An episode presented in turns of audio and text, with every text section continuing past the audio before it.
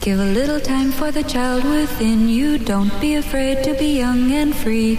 Undo the locks and throw away the keys and take off your shoes and socks and run you. I'm Jesse Thorne, America's radio sweetheart. And I'm Jordan Morris, boy detective. And this is Jordan. Jesse Go! Bicycles, tricycles, ice cream, candy, lollipops, popsicles, licorice sticks, Solomon, Grundy, Raggedy Andy, Tweedledum and Tweedledee, home free. La la la la la la la la la la la la la la la. This week on Jordan Jesse Go, we learned some amazing bowling secrets and all about P. Diddy's soft, moist hands. Let's go. It's Jordan Jesse Go. I am Jesse Thorne, America's radio sweetheart. I'm Jordan Morris, boy detective. And I'm big time Gene O'Neill. Nice. You know, Gene O'Neill has earned the right to introduce himself in the opening segment. A lot of other guests are not sure what to do. Gene is here. He knows what the fuck is going on. yeah, hit the ground running. Let's not uh, let's not dilly dally at the top. I'm sick and tired of dilly dalliers. sure. 10 years, guys. Get right into the show. Just right into the show. Nobody's wasting any time. Did you guys know that it has been 10 No years? needless chatter. Anyway, weather outside is beautiful today. on this week's It's a Sunday, a. Um, which in the Bible was God's day of rest. uh, did you guys know that we. Here's Lady Gaga with singing. Did you guys know that we invented the sound of young America 10 years ago? Today?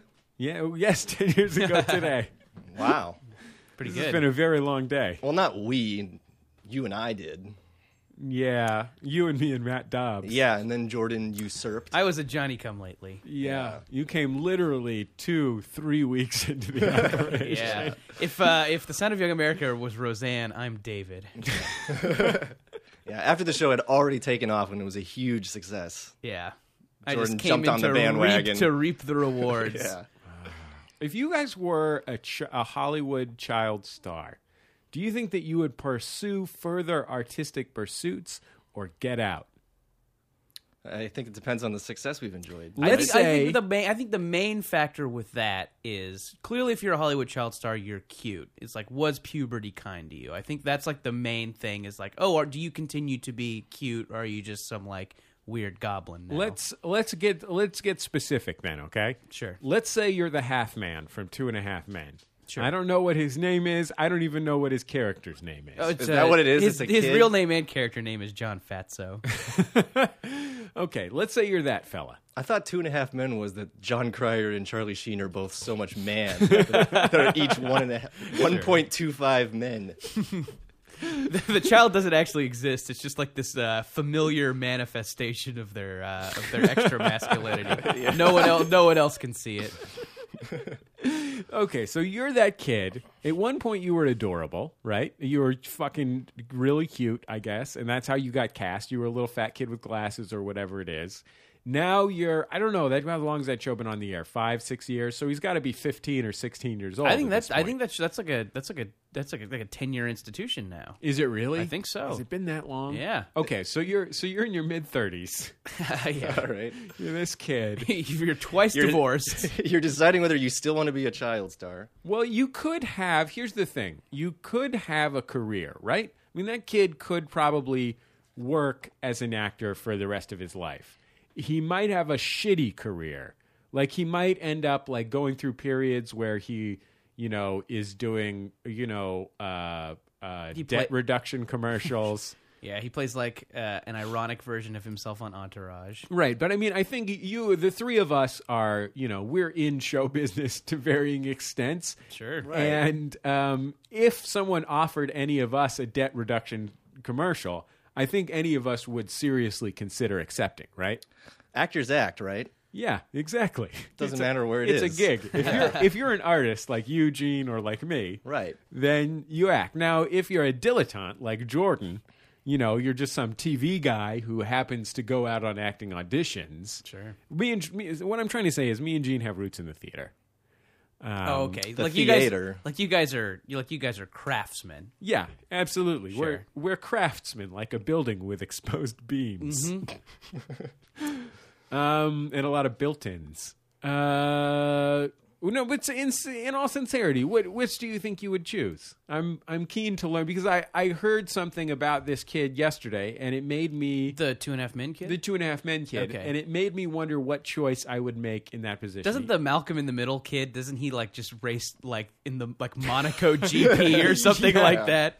yeah, he totally he pr- took his money from that uh, movie where he was a fourteen-year-old James Bond and uh, put it all into uh, exposed wheel racing Sure, cars. F one F one racing. Yeah, Um, yeah, I, uh, I'm, it's a good. Qu- I, I don't know. I would hope I would have the. I would hope I would have the, you know, self awareness to see whether or not I was good because you know there Let's are some- pretend you don't.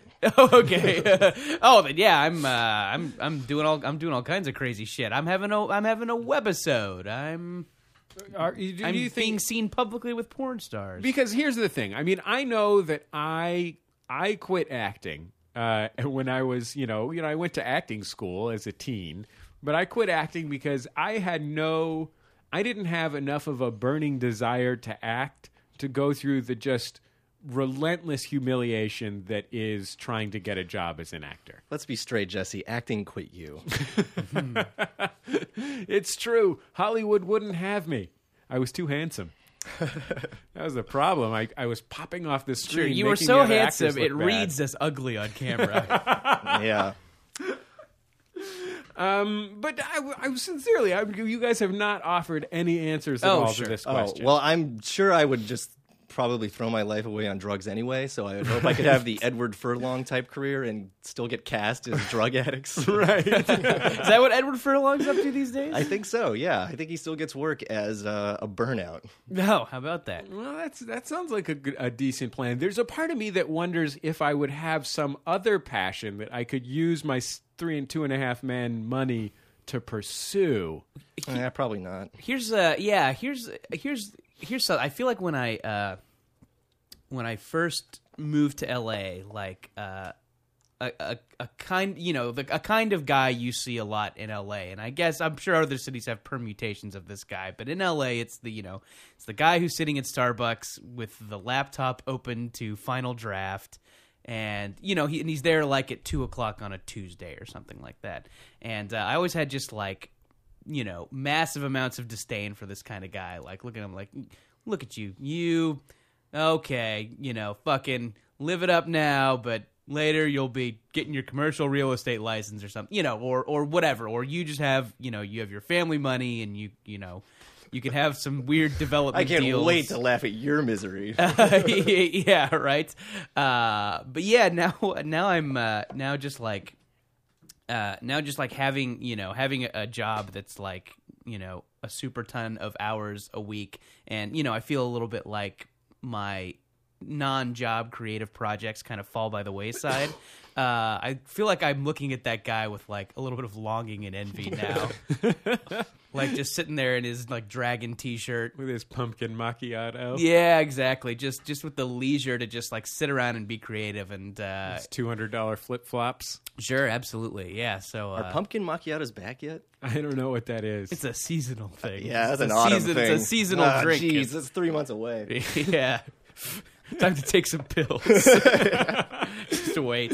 Uh, so Gene's no, I, wall I- just has a giant wall calendar with a bunch of red X's Yeah. through it. Hey, and then there's a yeah, there, well, there's two lines. There's a red one for pumpkin macchiato and a blue one for the McRib. Just freeze me and wake me up when it's back. yeah. Um, so no, I kind of, I, I kind of like, uh, am starting to envy a little bit that you know luxury to just kind of sit around and pursue like a fancy like and, and Jordan, I think I when gotta you are tell you, a though- child star you can do that. I don't think you have the self regard that is required to make it through the um, the part of that job where uh, you're not getting anywhere and it's all a facade. Like you know what I mean? Like I feel like those people like I, I'm you're describing a situation where that person with the laptop open to final draft sitting at the expensive coffee shop Oh, uh, in the I know, I know, $60 I know t-shirt. if you if you uh, you probably. I, I, I know I'm explaining this too late. Final Draft is a screenwriting program. Yeah, it's Sorry. a program that you use to write a, to write uh, screenplays. I I feel like you're describing that person as though that person is sitting there doing that because they're successful in the field of screenwriting. Sure. And Whereas yeah, I feel know that's like not. I know it's not the case. Every time I see that person, I'm more inclined to think that they're either not actually doing anything, Sure. or what they're doing is terrible, or they're, well, there's obviously a terrible person. Um, it's the kind of person that these people are buying. They spend their real amount of time buying T-shirts at Nordstrom's, Sure. at the Brass Plum. I would like to. Well, can I just that's say the that- girls' department, Jesse? sorry. I'm someone who has worked at Nordstrom's. sorry, You're thinking of the rail. sorry. That's the hip men's department. But Well- I would like to think what I would be doing would be good. I'm the guy at the other end of the spectrum. I'm the guy who is persistently, tenuously employed, free to indulge his uh, creative pursuits whenever he wants, and uh, wishing I always had enough money to uh, pester the Starbucks guy to check in back for any leftover pumpkin macchiato mix, or that I had money to shop at Nordstrom's. I think I'm wearing the same clothes I graduated in. You are wearing a graduation gown. and you did come here in an open wheeled race car. so we can tell that you are pursuing your passions. If you were pursuing it, do you guys feel like there is a pa- passion in your life that you would actually pursue if you given the opportunity to pursue your passions? Like we have a buddy, our buddy Tyler from college, uh, who's been on this show, who's been on Jordan Jesse Go. Tyler uh, won the amazing race won half a million dollars on the amazing race because he you know splits it with his buddy uh, and you know that doesn't that only ends up being 250000 or something after taxes but yeah, it's barely even worth it. but he's, he he went ahead and spent you know five years pursuing his passions you know making documentary films and paragliding and whatever Making all who know them feel bad about their existence. um, and you know, so like he he had a pr- passion to pursue, and when I found out that he did that, I was like, God, I have no idea what I would do if something like that. If I had the if I had the uh, ability to pursue my passions, I certainly wouldn't want to do anything scary. Like jump off of a cliff or with a, you know, a kite sail or whatever it is that Tyler does. You know what I mean? Yeah. You would just upgrade every facet of your life now just slightly. Yeah. Evenly distribute that 250K. Yeah, exactly. I would if my I would I would move from Brioni to Battistoni. That would be my my move in my sport coats. I would definitely buy a dining room table because I, I eat my breakfast off of the fold out uh, ironing board in my kitchen. It's pretty good. Yeah, so. Uh, You have a fold-out ironing board. Well, Yeah, I've, been- Talk I've about- never ironed on sorry, it. Talk about Rockefeller. craftsman built-ins. Um, it saves a lot of space. No, like I like I I my like my job. Like my job is super fun and uh and stuff like that. Um yeah, I mean I definitely have have, you know, you know, larger fancies to write a television show or a screenplay or something like I that. feel like the only passion that's really reasonable to pursue is something that involves defying death. Right? I mean, if you're going to be Defining death? defying death. oh, defying death, sorry. so a dictionary. I was like, is wow, the this is going to get ultimate. really abstract. like you know what I'm talking about. Like you know how like uh like uh Paul Newman or uh, Steve McQueen or whatever are really into racing motorcycle. We're really into racing Yeah. motorcycles. Looking your own mortality in the eye. yeah, waiting for it to exactly. blink. Yeah, exactly. Or like some kind of deep sea harpoon fishing, you know, like something really intense where there could be a shark at any time. Like that's the kind of shit that you can legitimately do if you're pursuing, you know, fucking climbing mountains, or g- crossing Antarctica. These are things that if people are like, well, he's independently wealthy, but he's really fucking up to something. Yeah. Oh, like Richard Branson. Yeah, The, Bran- exactly. the, the Branson effect. Yeah, exactly. Building building your own spaceship. That's the Right. kind of thing Sure. that a person does who and that's the kind of thing that I don't think I have I don't think I'm capable in any of those areas. I don't think there's a single like uh, credible thing that I could be doing with my millions of dollars if I became really rich. I would just be going to furniture auctions or something. Yeah. Mm-hmm. Yeah, so maybe it's uh, so maybe it's best that you don't go back in time and become a child actor and have to decide what to do with your millions. You just idle them away. Yeah, you would idle have them a- away at uh, Sotheby's. Your VH1 special would have sucked. Um, what did you read about the two and a half men kid that prompted this? I heard something. God, I'm trying to think of. I, I, I maybe I was listening to uh, Maybe I was listening to our buddy Al Madrigal on Never Not Funny. Maybe that's what it was. Somebody was You were watching a two and a half minute marathon. yeah, I, maybe I was watching a, a behind the scenes DVD uh, about Two and a Half Men, but somebody had said that he was that he has basically made public You're watching the that behind the laughs featurette. yeah he will he will continue to be on Two and a Half Men as long as it continues to pay him a million dollars a year. Um, but uh, at the end of that, uh, he's just going to quit and go to college and just be normal. Uh, Oh, what a chump. You can't go back. Really? Yeah. even though even though a guy that we knew in even though a guy that we knew in high school played young Pat in It's Pat the movie. Jesse, I, I know you live in Hollywood now, but I grew up in Hollywood. And Mm-hmm. I knew a few child actors growing up, and I know that you can't go back. For a while there, one of your younger brothers was a child actor. Does, has he done any? Has he resigned from the field? Uh, no, actually, he just made a glorious return in the form of a Totino's pizza commercial. I feel like I see his Sour Patch commercial a lot. yeah, he still hears about that. Uh, Bill O'Neill of Sour Patch Kids and uh, Slim Jim's fame. Mm. Ooh, somebody else has Slim Jim's fame, Jordan. It's not just you. Yeah, right. Were you in a Slim Jim's No, I commercial? uh, I Or almost you're had- famous for eating a lot of Slim Jims. yeah, I'm famous for smelling kind of like Slim Jims. Um, no, you know there was talk Like for, uh, Slim Jim's, he's he's well known for his slightly oily surface. sure, an association with early '90s professional wrestling.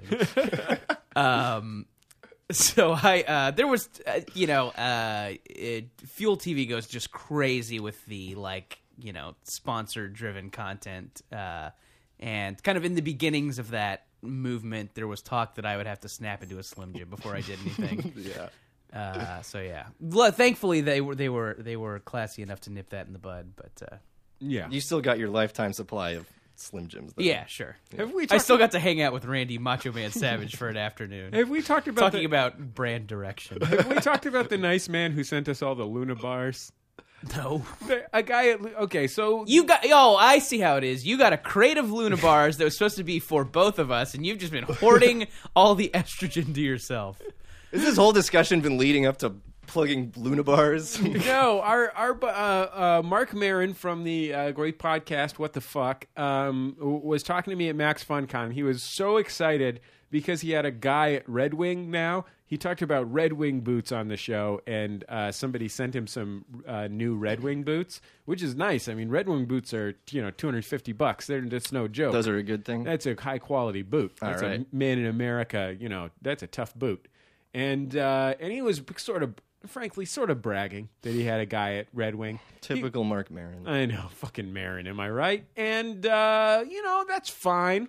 Uh, but what he doesn't know is that we've got a guy at Luna Bar oh, hello. met him after a show. Uh, met him after a show in San Francisco uh, at the when we did um, He had Monsters. just stolen a box of Luna bars from the Ralphs.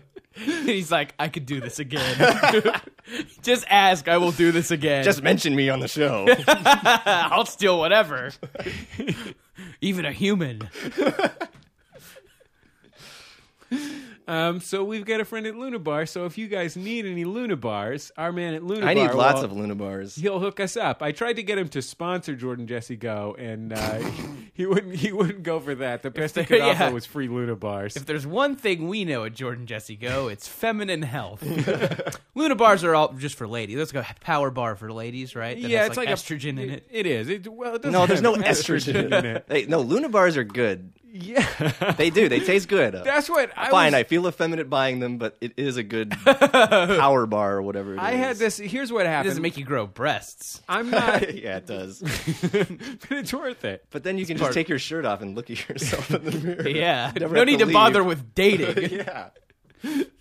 Um, Gene has made a hood for himself from uh, Luna Bar wrappers that he puts over his head when he's doing that particular activity. Sure. um, uh, you know, my my father in law is a big Luna Bar booster too. Now he lives in Marin County, uh, so you know I feel like that's that's basically So the you guys have something to finally bond over. yeah, like I, I feel like as sort of black eyed peas are to you know the deep south, so uh, so are Luna bars to Marin County, California. Um, but you know, he works in a hardware store, so he's got some credibility on the you know on the masculinity front, and he loves a good Luna bar. Sure. Yeah. What's the uh, Gene as a Luna bar eater? What are what are the advantages to you know just like a tiger's milk bar or whatever the masculine? Well, all of equivalent those, I I feel like every one of those b- like power bars like tastes like a swamp, or they just they don't taste good. A Luna bar is actually Tastes like a tasty. swamp. is? Okay, Like you eat it, you're just like, oh, this is good to eat before I work out, I guess. But a Luna bar is like a good snack. It's kind of Sure, like a, it's like tastes a just kudos like- bar. I was gonna, like just like a pomegranate Cosmo that you and your gal pals have before you go to see Sex in the City two. Yeah, what of it? Uh, we're gonna we're gonna fight. Can I ask you guys a sincere question about Sex in the City too? You guys have seen the uh, billboards and posters for Sex in the City Sure, where they're uh, they're hanging out in some sort of diamond desert. Have you? That's what I want to know about. Why is it that? I mean, I guess Sex in the City, like a whole thing, is that it's it's very It's in a city? fashionable. Oh, no, sorry. No, well, that's a good point as well. But then it's very fashionable, you know, that they're. I- I guess you know they're 50 years old now, and they were never really on the cutting edge. But at least they're in the sort of uh, cutting edge of the mainstream, you know. Like, but why have why do all their posters look like a Master P album cover? Like all of these, like all they need is like a couple of dogs up in one corner and like a Bentley in the other corner, and then it would just be a, a Silk the Shaka album, or maybe No Limit Top Dog Yeah. from Snoop Dogg. Well, the, mo- I think the movie was going to be called "I Got the Hookup" too. They're like, oh, that's confusing. that all the characters from Sex in the City are in this differently titled movie. But it did have Silk the Shaka, so I think so. I w- Is Silk the Shaka the one? One of those guys is Master P's brother, and he murdered someone and is in jail for life. oh man, You'd think that you think that after your brother uh, started, you know, I don't know if you guys have seen like the little Romeo cribs, but Master P has like gold ceilings, and you know, like m- little Romeo when he was like thirteen had like a, a like a golf cart sized Bentley and shit like that. Like you think once your brother gets to that point, you- there's no need for murdering. yeah, right. You're you're at the no murdering point. You're at, Lil Romeo was his son, right? yeah, little Romeo was Okay. his son, and Who's I think Lil Bow Wow? Lil Bow Wow is Lil Romeo's archenemy. Oh, They're rivals. But Lil Bow Wow's known as Bow Wow now, and Lil Romeo is known Yeah. as Romeo. Not so Lil anymore. yeah. Yeah, he's bigger. Huh. Not big. I wouldn't say big, but bigger than he was before. He's still very wiry. It is gross spurt. Yeah, absolutely. Absolutely. Well, all this and more coming up on Jordan Jesse. Wait, we have to Go. do all this again? Verbatim, I wasn't paying attention.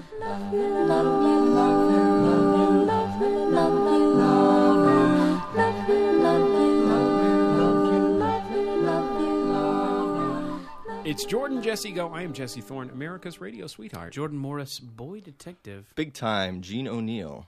Ah, it's you know what time you know what time of year it is, Jordan? Hmm. A lot of people have been asking me, Jesse, what time of year is it? Sure. They're confused. You, because you it's- hang around, uh, you hang out uh, around a lot of like coma patients. well, Yeah. It's also an unseasonably cool spring, and a lot of my friends are very forgetful. Yeah, and if you don't have pumpkin macchiatos to tell you, you're screwed. Um, it's pledge drive time, my friends. It's Mm-hmm. it's the Max Fun Drive. Oh. No, oh, so that's why I'm here. yeah, well, you're you're everyone's yeah, favorite guest, right. Uh, That's what I don't hear from you guys for a year. Of course, I hear from you when it's pledge week. You're like the four yeah, we- tenors. we invite people over and then ask them for money. Yeah, You're in- Will you personally donate, Gene? Gene? Here's the thing. the, the pledge drive just to get me to donate. Yeah, We made We're, a- we're- we're not even recording this. we, we made a Hey, list these of microphones aren't even plugged in. We made a list of past Jordan Jesse Go friends and we ranked them by richness. You were at the top, Yikes! so we brought you in. We're like, is Gene is Gene still riding his bike from North Hollywood to Silver Lake? It's a pretty Yup. nice bike. It is a good bike. You got a nice bike these days. I saw you got one of those smaller U locks that that's better for keeping people from stealing your bike yeah, because you that don't was want- like thirty bucks. Mm. you can't get that way people can't get a pry bar in there. yeah, Is that how, what it is? You can't get a pry bar in there. uh, I don't know what that is. Well, Sorry. you, you know, like a you know the U locks are they used to be like uh they used to be nine inches and now they're like six inches. oh, right, you know right, what right. I'm talking about. Yeah, and they're Are denser you now. still talking about Two and a Half Men, Jesse? Because I think you're mispronouncing John Cryar. I don't know. Jesus Christ. Uh, Oh, that was all right. Um, it's But yeah, it's better than my old security system of hiding my bike under a sweatshirt. putting putting it in your shoe. before it was asking for it. yeah. Um, we have our goal, Jordan. One thousand new donors during this pledge drive. Um, here's here's the reason why we're doing this. Um, we're uh, we're trying to pay people more. That's part of my goal, Jordan. Hopefully, you'll be paid more. Sure. Uh, we're talking about paying the stop podcasting yourself guys more. Uh, we're talking about bringing on some new staff members. I'd like to have some staff members Yeah. on the Sound of Young America. I'd probably paying Gene Moore to be here. Gene, Je- what- Jesse Gene, what would do you- like his slipper, bedroom slippers encrusted with diamonds. Um, uh, and uh, we're we're well on our way. I think we've fallen a little bit behind the pace. Uh, we're not quite where I would like us to be, but we're close. You're maybe anticipating a second wind. I think we're. go- I'm, I'm looking forward to a second win, frankly, Jordan. Mm. Especially because we're doing this. Uh, Gene, you're you're still you're still going to come by for the Max Fun Marathon uh, on Friday night, right? oh, yeah, that's right. I signed up for that a long time ago. and then proceeded to forget and make a bunch of other plans. I figured I'd be dead by then, so hey, still time, no man. harm in still committing. time. you have a whole week to kill yourself. Listen, I heard the McRib might be coming back. That might be your best ah, bet. damn it. All right, I'll be around. Um, uh, our goal is 1,000 new donors. So far, we have 415 new donors with with the donation from Joseph Weger, Weezer, Wiser, Visor, Cryar. John Cryer. With the donation from John Cryer, that brought us to 415. We're about halfway through the pledge drive right now, and uh, we're what? What's that? 40% of the way there. So we're doing okay. Mm-hmm. I'm pretty happy. We've got some good thank you gifts if people want to donate. But the real reason to donate, as far as I'm concerned, is uh, the happy feeling you get when you listen to something that you supported. Sure. We got a lot of calls. I spent uh, four hours yesterday uh, listening to uh, calls for Jordan Jesse Go. Um, and uh, there were a lot of momentous occasion calls from people who had just donated, and they were all about how glad they felt that they had uh, supported something they liked. And not one of them was someone saying, I just donated and I still feel like shit. so it's unprecedented that that happens. So that's definitely not going to happen to you if you donate. Yeah, well, one guy had sold his shoes so that he could donate, and he he was calling to say that the ground was spikier than he remembered. um, To be fair, he does live in Porcupine Village. you can visit Uh, maximumfund.org slash donate to give uh, maximumfund.org slash donate and uh, it's easy it's easy to do you don't even notice the money uh, it's a tiny it's a small amount of money even if you're given 20 bucks a month it, it, it's uh, it- when it's coming automatically it, it won't bother you the slightest when it uh, goes uh, maximumfund.org slash donate okay we'll, we'll be back in just a second with more of jordan jesse go La la la la la la la la la la la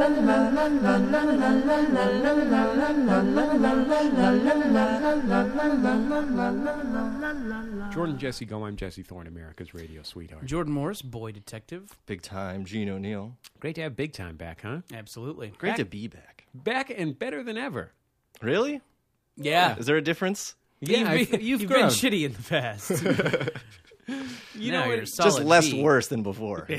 You know what it is, Gene? I think uh, there's there's pathos there. There's a little bit more supporting the jokes. Oh, okay. Yeah, I didn't have that before, huh? You got a lot of heart. I only had bathos. Oh, gentlemen, I am. Do you guys? Do I look different to you at all? Do I? Do I look? I don't know. More liberated, more free. You're not wearing any pants. I I am living the bachelor lifestyle this weekend. You do have gentlemen. sucker fishes all over you. oh man, is the uh, ball and chain out of town? The old ball and chain's out of town. Uh-oh. Yeah. And you and you know what they Uh, say? Cat is away. the gander can play. Because that cat's not chasing him around anymore. We said that before we started podcasting. When the cat's away, the mice fuck. When the cat's away, the mice cheat on cheat on the cat who they're married to.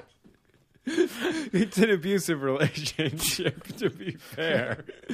So it may it's probably not immoral for them to cheat. So uh, I mean, I I could already tell that uh, that your wife was out of town, Jesse, when I came in because one of your Netflixes, 500 Days of Summer. so seems like you're renting all those movies that the wife is too square to like. Absolutely. I've got I've got it all. Everything from Sleepless in Seattle to uh you know, what what's that movie Bringing Up Baby? Yep.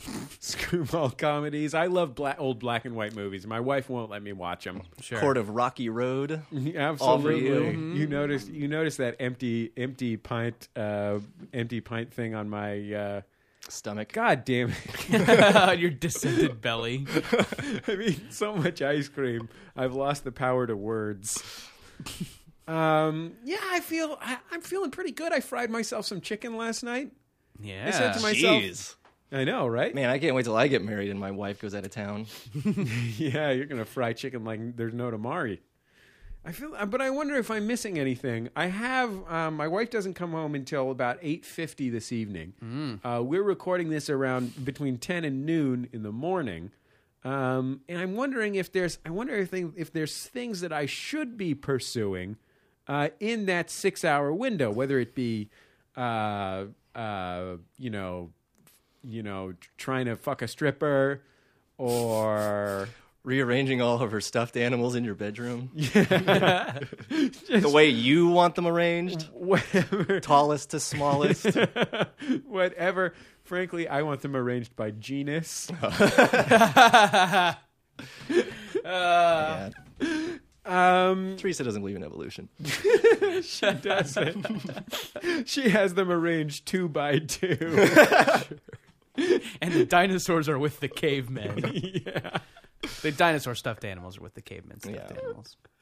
They existed at the same time. um i don't know like uh it's kind of exciting i um uh i i, I but there's a there's a way in which when you are married you realize as soon as your other person goes like how much you've built your life around being married and the extent to which you i really like you know my wife left at w- one o'clock in the afternoon yesterday this is not a long trip and And you uh, haven't bathed since. Yeah.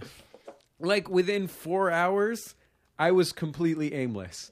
Had no idea what to do with myself. Like I went, I took the dog on an extra long walk. Because you forgot where you lived. Those long walks your wife disapproves of so much. I, don't like you being out of the house for half an hour. I I really like I really like didn't I like I felt like I didn't know what to do. Like I did laundry. Man, how have we gone this long without a whoopsh? Oh yeah, That was good. yeah. We should have. Like I found myself Just doing- hey Jesse, when you're editing this, just insert just insert some uh, whip sounds Yeah. that d- uh, degrade you. I, I found myself doing some uh, I found myself doing some chores that I wouldn't have otherwise done. Like uh, what is what kind of reaction is that to um, uh, to being alone? Just w- working, doing extra chores. Yeah, well, I don't know. But next time she leaves, plan something. What kind of thing should I plan? Plan Trip a- to Catalina. Yeah, trip to a surprise Catalina. party in her honor. for when she comes back, and then just spend spend the uh, entire time she's gone planning it. Yeah, I don't know. Maybe maybe I could uh, Make a list of all the problems you had with her.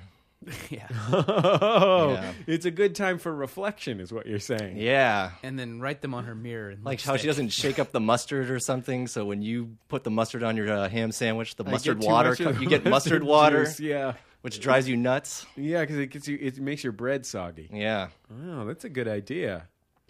That's a great idea, actually. Okay, so we'll I'll I'll compile a list, of, uh, grievances, grievances. and uh, when she comes back, I'll, I'll give her a kiss and uh, a little. Better to give her the list first, Really? then the kiss. Yeah. Oh, Just to let her know there's no hard feelings. you know the saying, Jesse. First the list, then the kiss. then the tip. when the goose Penis. gives the list, the cat. The cat fucks the mice. Uh, That's an old chant from uh, the Dark Ages. Jordan, it has you- to do with. Uh, Jordan, I feel like your life has been no less upside down yeah, lately. it's like been I- bananas. You're like, I mean, you obviously you're a member of the jet set. Sure. we all know that you're a member of the jet set. You fly hither and thither. fro and Sometimes yawn. yawn, yeah. Yeah. Don't forget yawn. Um, and w- w- when you're doing this, you're you're you're you're, you're traveling. You're going to Tulsa. You're going to Boulder. Mm-hmm. You're going to uh, uh, d- Orlando, Florida. Corrales, New Mexico. Sure. Taos, Butte. Butte, Montana. You've got many of the western states and even some of the southeastern Sure. Mm-hmm. states well covered. And you're often traveling, I mean, what, four days a week? Sure. Um, but am I wrong in thinking that you've basically just been traveling continuously for like two weeks straight? Yeah, yeah, I have been gone a lot, and uh, one one thing that I did was I did the uh, kind of the press events for this uh, movie coming out called uh, "Get Him to the Greek." Sure, starring Jonah Hill. Sure, uh, uh, uh, the movie establishing that now there is a forgetting Sarah Marshall verse. Um, Did you? Uh, can I ask you a question about Jonah Hill? You may. When I've you spent s- some time with the man. When you see a Jonah Hill movie, do you find yourself thinking that he's the luckiest man on earth? And I want to clarify this. Sure. Not because he isn't talented, because I think he is actually very talented and funny. But because you think he's fat and ugly. No, but just because he's a mo- he's starring in movies.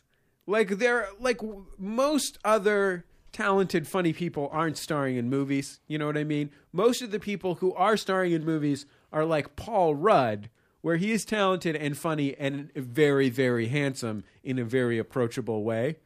Jonah Hill, very normal looking guy Mm-hmm. Right. who somehow and you know very funny but he doesn't you know he's not like act he's not like m- making a scene like jim carrey or something you know what i mean Yeah. but he's Women don't want him and men don't want to be him necessarily. men think he's he seems like a decent guy Yeah. men don't have anything against him they s- like him generally but they don't admire him Right. Men wouldn't mind running into him. they like to shake his hand I and think say it would be pretty cool. they like to shake his hand and say, "Hey, good work in, in those movies you've been in. I, I've uh, I've enjoyed them." Mm-hmm. Uh, but you know, there's it seems like uh, he's sort of like a, a funny, uh, genial, mild mannered guy. Uh, but he's the star of major motion pictures uh, with uh, P Diddy. yeah, sure. Uh, oh, who I've, who I've also got to meet recently. Really? Yeah. Oh, did he look like? Did he look really glowy? Uh, yeah, I mean, well, I mean, I shook his hand and it was covered in lotion. Uh huh. He Sure. had lotioned up recently. Good. Uh, moisturizing is clearly important. Did to you him. botch a multi-step handshake with him? I did, yeah. I just bailed after step two and then pretended like I was going to sleep. Jordan actually Jordan thinks that black people shake each other's hands by going to the regular shake your hand motion and then scratching the palm like an elementary go- school game of murder. Sure. And then yelling, We're black! Or Um, going psych before slicking his hair back and walking Yeah. off all cool? And then Um, doing the uh, Pee Wee Herman dance. Just to tequila. So the, g- get them get them to the Greek. The premise of this is Russell Brand and uh, uh, Russell Brand and uh, Jonah Hill. Russell Brand's a, the rock star from Forgetting Sarah Yeah, Marshall. yeah. And then I really like Forgetting Sarah Marshall, by the way. Um, he's the rock, and then Jonah Hill is like the is if I remember correctly, he's the waiter from the restaurant in Hawaii. well, here's the uh, here's here's the here's the here's that well, here's the thing that'll be a point of contention on message boards everywhere is that uh, Russell Brand is his same character, Jonah Hill, different character. Really? Uh huh. Is he like his twin, like in the City Slickers 2, The Legend of Curly's Gold? No, uh, I, unless I miss something, they don't mention it. They don't mention. too bad. He is not like you look familiar. he's like I don't know why. You know, there's no. And he's like, city folk. yeah, sure. I feel like John Lovitz. I feel I'm like- in this one.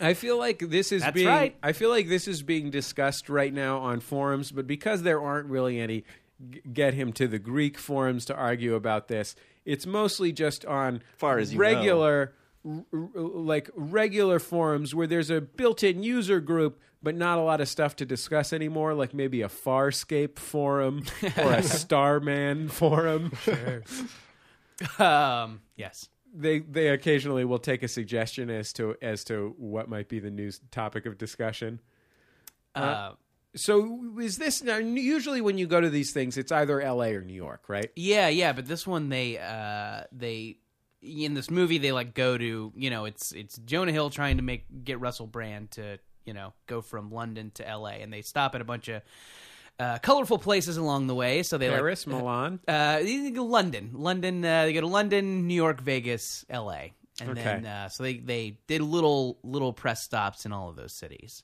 uh, which was great. It was super fun. Uh, I had never been to London before. So you did all of them? I did all of them. Yeah.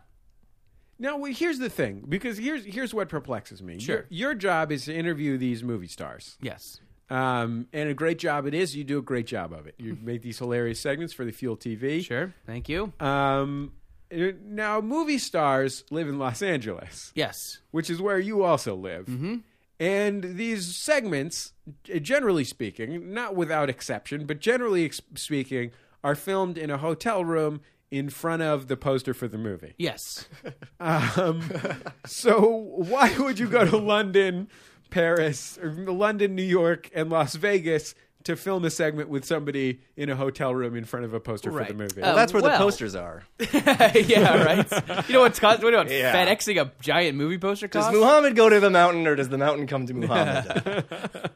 Uh, well, kind of the idea was they just they did them in interesting places. Like in London, it was at Abbey Road. okay. Um, oh man, did you cross the street? Oh yeah, I did. Uh, it, like you have to wait, you have to fucking wait in line to cross that street. uh, it's the yeah, it's the most. Uh, but surprisingly, Abbey Road isn't just like a Beatles shit gift shop. It's like an actual functioning recording studio, and there's not like you know Beatles shit everywhere, which was cool.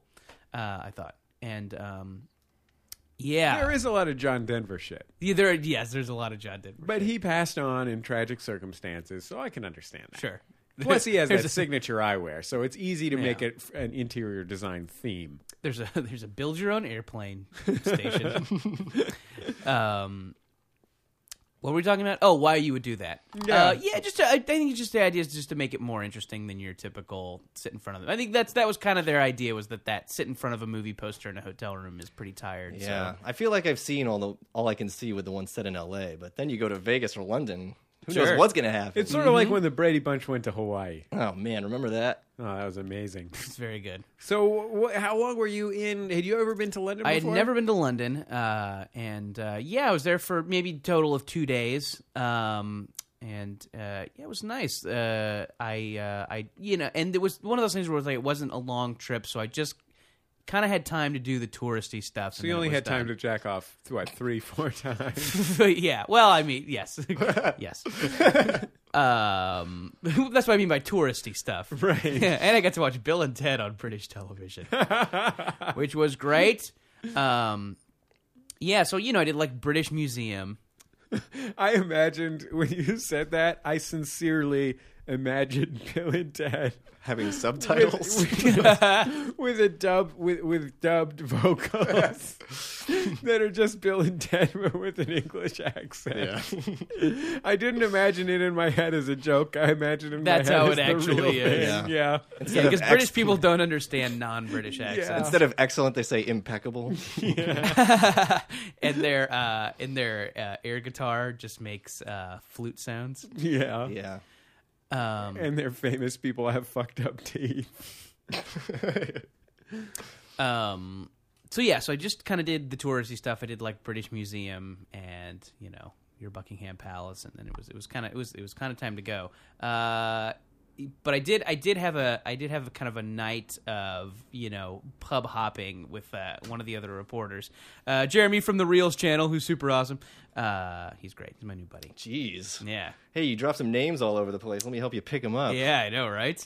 Um, Oh, here I got you, Dave Chen from SlashFilm.com. oh, thanks. Sorry, Dave. I'll call you. Um. Uh. So, anyways. Um.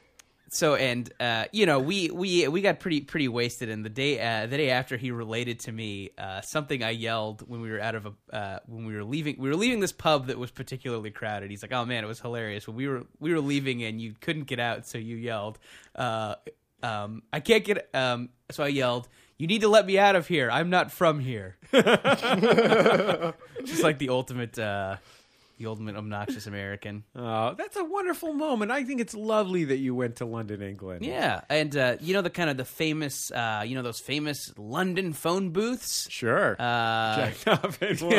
uh, well, uh, they, those on the inside are just uh, covered with prostitute ads. Really? Yeah, almost even in like the nice Harrods part of London, they're just covered with like In the you know, Harrods, for- the Harrods district. yes, uh, they're just covered with really filthy prostitute ads. Wow. Do, do the, is a filthy prostitute a big thing in England? Uh, I well the uh, How clean was do your tell. prostitute? I guess is what I'm asking. she smelled of lavender and English breakfast beans, well, pork and beans.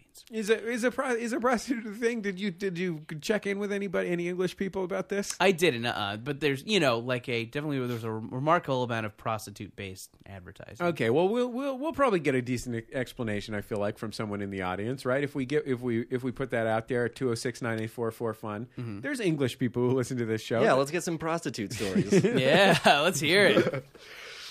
Omit no details. we specifically want to know how, how expensive they are. Yeah, Just and 'cause like we're headed to the ATM. yeah, and does anything go?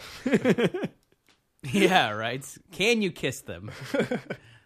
That's what I want to know. Um, which which of the, of the people involved in this film Yes. Which one is which one w- was it the biggest experience for you to meet? Uh, Between Russell Brand and Jonah Hill. and Diddy, he met Oh, Diddy. right, right, right. I also right. got to meet Peggy from Mad Men. Oh, that's pretty good. Wow. Is she in that movie? She is. That's cool. Isn't she married to Fred Armisen? She is. So that's pretty cool. Yeah, that's great. Fred Armisen was on the Sound of Young America one time. Just one of the nicest people that I've ever talked to in my life. It was Sure. almost disconcerting. Uh, Hmm. probably wanted something from you. Yeah. uh, here's here's He wanted to appeal on my marginal public radio program. Yeah, you did give him an evening with your wife, so Fair enough. yeah. Mm, um, but they just made lists of everything they hate about Jesse. Hello, is this the home of Teresa Thorne? I found the ad in the phone booth. the British phone booth. Um, uh, Diddy has a um, has a woman uh, that follows him around with a stack of cell phones, Uh-huh. and he just takes one, says something into it, hands it back to her, and takes another one and says something into it. really? Yeah, yeah, and they're like different brands of cell phones too, which is weird. There's like a couple of Blackberries and a couple of iPhones. Do you think so- they're color coded in some way? I don't know. There didn't seem to be any organization to Uh, it. we we got to revisit our what would we do with our millions of dollars conversation. Oh, you know what Have I a thi- woman follow me around with a box of cell phones. You know what I think? You know what I think that you know how I think he organizes his cell phones? Hmm. Uh, by uh, uh, astrological sign. So like if you're a Makes sense. Taurus, you call the Taurus number. sure. and his his business card just probably has the symbols on the back with the numbers for each of the phones. That seems like the simplest way to do that. It's it's straightforward. I mean, there are probably are other ways to do it that might be technically be more efficient if you were, you know, a professional administrator or something. But I'm not. Maybe each phone is one number. Like one phone is the one and another phone's the two. yeah. So how come if you don't, if everybody just dials one number on their phone, it doesn't automatically? Like, call oh Puff man, you have to Daddy? dial all the numbers on one phone. Yeah. That's a mortifying moment. Uh, you know, it seems like a weird piece of stunt casting to put uh, to put Diddy in this, but he's good in it. He's really funny. Really? Yeah. Because everyone had said that he was good and funny in it. That was the buzz from the set. Sure. If you recall, that was the big thing that all the guys were talking about how funny Diddy is in it. That is true. And I had I had watched the trailer for the film and thought, "Wow, Diddy seems like he's awful in it." Uh, no, no, he's Yeah, good. that's kind of my impression. uh, he got uh, there's this part where he's talking about his um he's talking about like his uh his kind of rise to fame he's like kind of berating some young executives about how they don't you know they need to pull themselves up by their bootstraps he's like he's like He's like, look at me. I started with nothing, and now I own six kookaroos. And his uh, his assistant goes seven. He's like, seven kookaroos. anyway, that's a pretty good part. Coo- The only problem with Kookaroo is I think don't they only have Kookaroo in Los Angeles? I don't know. Is Koo- I how think do you- there's how- only seven kookaroos in the world. Yeah. He owns all of them. How uh yeah, how far reaching is Kukuru? Is it like Man, the a- one in my neighborhood just closed down. That was a dark day for North Hollywood. did anything like sad replace it? like a liquor store with a clown mascot. A Chick Fil A. No, there's nothing no, there that's- yet. man, if only they would replace something with a Chick Fil A. There, Jesus, there- there's a Chick Fil A coming out. It's going to be in uh, Really? We're getting our own like Chick-fil-A? on Sunset and uh, Gower. Yeah, Man. where the Carl's Jr. is, it's going to be a Chick Fil A. You know Wow. what? I'm gonna I'm gonna tell you this right now. Let's just stop what we're doing and go wait for the Chick Fil A to be built. Yeah, right. I want to be first in line. A lot of Angelinos are going to be telling a lot of other Angelinos about how they went to the Chick Fil A and how there's a Chick Fil A and they waited in line for a Chick Fil A. You should do a podcast dedicated to the Chick Fil A. we should do a Chick Fil A show. Maybe Yeah. you'll get free Chick Fil A. it'll be like that This American Life where you wait in line and you get free ones. Oh. Do you hear that? No, uh, Dave Hill hosted that. Dave Hill got free Chick Fil A's for waiting in line at a Chick Fil A. Yeah, there, he made a little This American Life thing about it. I didn't hear that one. That's good. Man, what a great scam! Yeah, awesome scam. We'll be back in just a second on Jordan Jesse Go.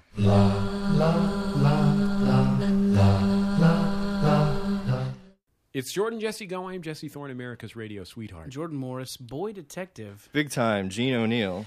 You know, the information age needs a trend spotter, and I think it just got one. Here's Jesse Thorne with Hang It Up and Keep It Up. Keep it up.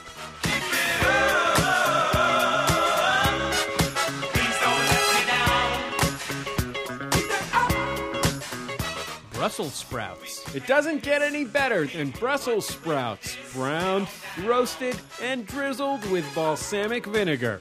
Keep it up, Brussels sprouts. The arts and crafts movement. You know what I would love? A nice arts and crafts side table. Keep it up, the arts and crafts movement. Jesse's dog. My dog's name is Coco, and she's the best. Keep it up, my dog. Mangoes. It's the world's most popular fruit for a reason. Keep it up, mangoes. Chamois shirt. Just the thing for a cool spring evening. Keep it up, chamois shirt. Roth IRA. What do you like taxes? I sure don't. Keep it up, Roth IRA.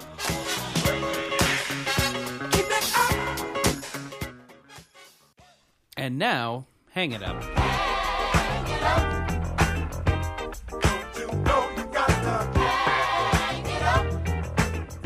Hang it up. Golf. Even good people become douchebags when they're playing golf. Did you know there are teenagers who play golf? Sickening. Hang it up, golf. The Mongols. Too invasive. Hang it up, the Mongols. Stockton. I don't mean to pick on Stockton, but it's pretty fucking lame. Hang it up, Stockton. Magicians. Stop trying to trick me. You're too good at it, and it upsets me. Hang it up, magicians. And angels. When you think about it, it's just a bunch of flapping. Hang it up, angels.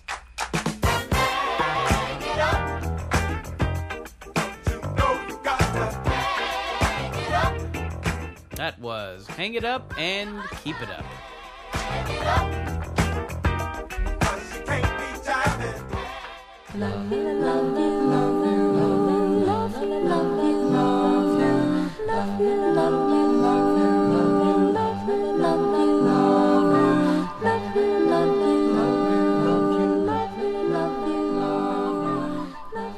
It's Jordan Jesse Go. I am Jesse Thorne, America's radio sweetheart. Jordan Morris, boy detective. Big time, Gene O'Neill. Ah, beautiful day here in Los Angeles. A beautiful day for a Max Fun Drive. Sure. Um, this is a look. This is the situation. We don't charge any money for what we make. We don't uh, make you watch commercials. No. You know what? I was just thinking about this the other day. I, I don't watch a huge amount of uh, broadcast television, but I do enjoy watching the NBC Thursday night comedy lineup. I'm, you know, Community, uh, Veronica's Closet. Veronica's Closet, The single guy. Caroline in the City. exactly the Big Four. um, and uh, I was wondering, Gracie and Allen. and I mean, I guess like th- Cave paintings. Jordan. The next next thing to say was Fibber McGee and Molly, and then Cave. No, no, we need to get on with it. We don't have time. Okay. We don't have time to cover the whole history of Sorry. entertainment. Um, and I was thinking to myself, like, theoretically, this is free, right? You get to listen, you get to watch broadcast television for free. And again, I don't watch that much broadcast television. However, I did the math, Jordan. Wow. I did the math on it, let's just say you only watched the NBC Thursday night comedies for a year, um, how much of your time you would spend uh, you would spend uh, watching commercials just from the Thursday night uh, comedies just from one year? The answer is you would spend 27.7 hours watching commercials in that year. So, my suggestion to you is if you feel like you're getting the free media that you watch for free, maybe you should consider how much money do I make an hour, whether it's $8 an hour or $25 an hour or $100 an hour. Um, and if I'm willing to spend 27 hours of my time watching commercials just to watch the Thursday night comedies from NBC, uh, what is it worth to me to get the commercial free entertainment that MaximumFun.org gives you? Because we do, I mean, we're talking about. Uh, we're talking about we've given you hundreds of hours of entertainment. Absolutely. All these people call us and they say, And I it's just- straight entertainment too. "Oh, absolutely." I mean, this is this is like uh, Consistent. this is like a, a man with a calliope. I mean, there's shit. this is the best you can get. This is like a one man band. look. We don't just have an organ; we've got a monkey too. Yeah. You see what The I'm saying? whole thing. So I, you know, even even your free entertainment is is entertainment that you're paying for, and that's you know without even considering the you know fifty or sixty bucks a month you have to pay to get cable. And TV does reruns. You don't do those. No, absolutely not. Absolutely We're, not. We made this is episode 133 of Jordan Jesse Go. Hmm. People are always calling in to tell us, you know, I just finished listening to the entire archive of Jordan Jesse Go. That's what. That's like that's like 175 hours or something like that. And of- by the time you listen to them all, you can go back and listen to old ones because you forgot them. absolutely. Yeah. So this is like a never ending loop of entertainment. Um, and uh, all, all we're asking for is uh, all we're asking for is for you to support it. I think um, You got I mean, you're uh you got you got prizes too though. Maybe we should pump that a little bit more. well, let me. I want to. I want to address one issue. Okay, sure. It's the I can't afford it issue. Sure. Um, and I want to say that if you do not have a job, you are exempt. Sure. I've, I am issuing a blanket exemption to everyone out there who listens to this show and doesn't support it because Fast they don't have forward a through job. this if you want to, but we're gonna Yeah. try and make it a little funny so you can listen anyway. We're going to lead the unemployed in a collective few. Look, that's this i- in this economy, Jordan. Sure. It's the least we can do to offer our show for free to those who have no jobs. Yeah. Also, if you live in these And to uh, General Motors executives. You yeah, if you can listen, also listen for free. if you listen in the second or third world, so not just Somalia, say, but also parts of Spain, okay, Mexico, Mm-hmm. even better, slightly better off parts of Mexico, you are exempt from our request for your money. If you live in the second or third world, you're fine. we Eastern don't want Europe. we don't want the shiny beads you use to trade. Listen, even if you live in Prague and you're doing just fine, but just fine in Prague is a significantly smaller amount of money than just fine in, say, London, yeah, that's poor. um, then uh, you're f- well, you're fine. Go ahead, enjoy it for free. Second and third worlds get a blanket exemption. Hmm. However, that having been said, if you have a job and live in the first world, Sure. you can afford it. We're Yeah. looking at you, shoe salesman in Denmark. Yeah. United Arab Emirates oil barons. If you live on a man-made party island If you've had an that island- from the air looks like a poem written by the Prince of Dubai, um, you- give us your crazy money. Um, eh, because uh, the fact of the matter is that the the amount of money that we're suggesting that you donate isn't a huge amount of money. I- If you're giving five or ten or twenty dollars a month, um, you know that's an amount of money that uh, you know when it comes out of your bank account automatically, it's it, you won't even notice that it's gone. It's the kind of money that you'd spend on you know like a. Uh, you know, a meal for two at McDonald's or something like that. It's really, it's not a, it's not a life changing amount of money that we're asking you to give. Ease up, ease up on the pumpkin macchiatos when uh, when the time comes around. You know, can I say that I when I check my bank account from time to time, I'll be like, "Oh, please let there just be, you know, X amount of dollars in there." And then I think, "All right, just to, you know, be safe, I'll hope that there's X minus 2 or 300 dollars and then I'll, I'll be happy." And then you check your bank account and it's like X minus like $1,000 and it's just it just seems money just kind your money just kind of disappears into the ether anyway. yeah. so have some no of it way. disappear into this show. Um, but we do have we do have some pretty sweet thank you gifts. We made a fucking DVD, didn't we? Yeah, we made a DVD that's got a bunch of funny stuff on it. Uh, on this DVD, we have um, uh, we have not only the Sound of Young America live in New York, which has uh, interviews with uh, uh, Scott Adsit from Thirty Rock, uh, uh, uh, the famous music video director Rick Cordero, music from our buddy Andrew WK, uh, music from uh, Nellie Mackay. Uh, some stand-up comedy from Kumail Nanjiani, the very funny Kumail Nanjiani. this is just one of those DVDs that when you're having a party, you can just put it on with the sound off, and uh, it entertains everybody. Absolutely, because they get to look at my beautiful puss. Yeah. it's also one of those things that if no one comes to your party, you can watch it with the sound on. Yeah, awesome. totally. And have a great time. You don't Yeah. even uh, you don't you'll- need your friends. Yeah, you should forget they didn't show up, Um, or that they said they couldn't go, and you saw later on Twitter that they were doing something else. It's also got some exclusive Jordan Jesse Go uh, content that you can't get anywhere else. All of the cutscenes from uh, Jordan Jesse Game, uh, an entire animated tale uh, told by us, uh, our pal Dan Henrik in Chicago, and uh, guest stars John Hodgman and Andy Daly.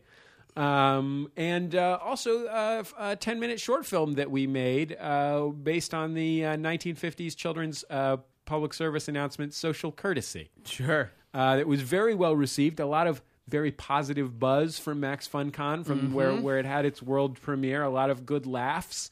Uh, I got, in fact, a personal compliment from Bill Corbett and Kevin Murphy, who told me that we did a great job.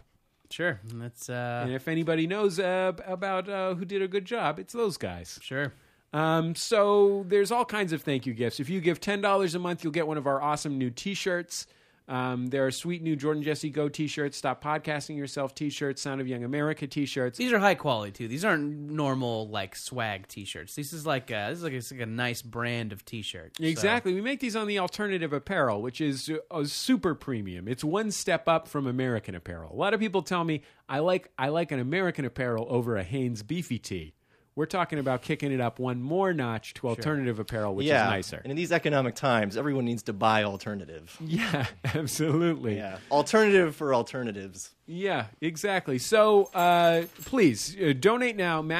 MaximumFun.org slash donate. Uh, just don't don't give me don't give me any baloney about how you're putting it off. You're not going to do it. The time to do it is now. Are This we is still the saying, closing Are we still days. saying get off your duff? oh, that's our new catchphrase. I forgot about the pledge drive catchphrase. People have been twittering me that they the get off their duff catchphrase when they have gotten off their duff. Sure. But Jordan, if you want to implement it, Guys, get off your duffs. MaximumFun.org slash donate.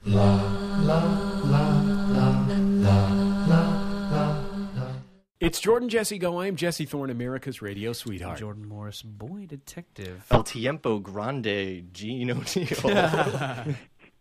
Wait a minute. Tiempo is like temperature, not time, right? Tiempo is time, but I mean, I don't think a literal translation of that uh, really is, a, is going to be effective. I think our Spanish listeners still appreciated it. they did. They're like, hey, this show has something for me. You consider Sure. that a tip of the hat to our Spanish speaking listeners.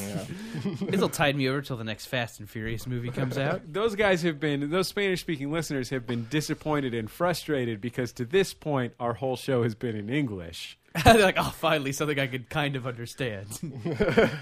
granted it's a directly translated colloquialism that doesn't make sense in my language but it was worth it for them to hang in there this whole time. yeah at least big stars are acknowledging that my language exists um listen uh uh, yesterday on Twitter, I said to I said to folks, this is the uh, this show is going to sort of mark the 10th anniversary of the Sound of Young America, 10 years of Jesse Jordan and Gene.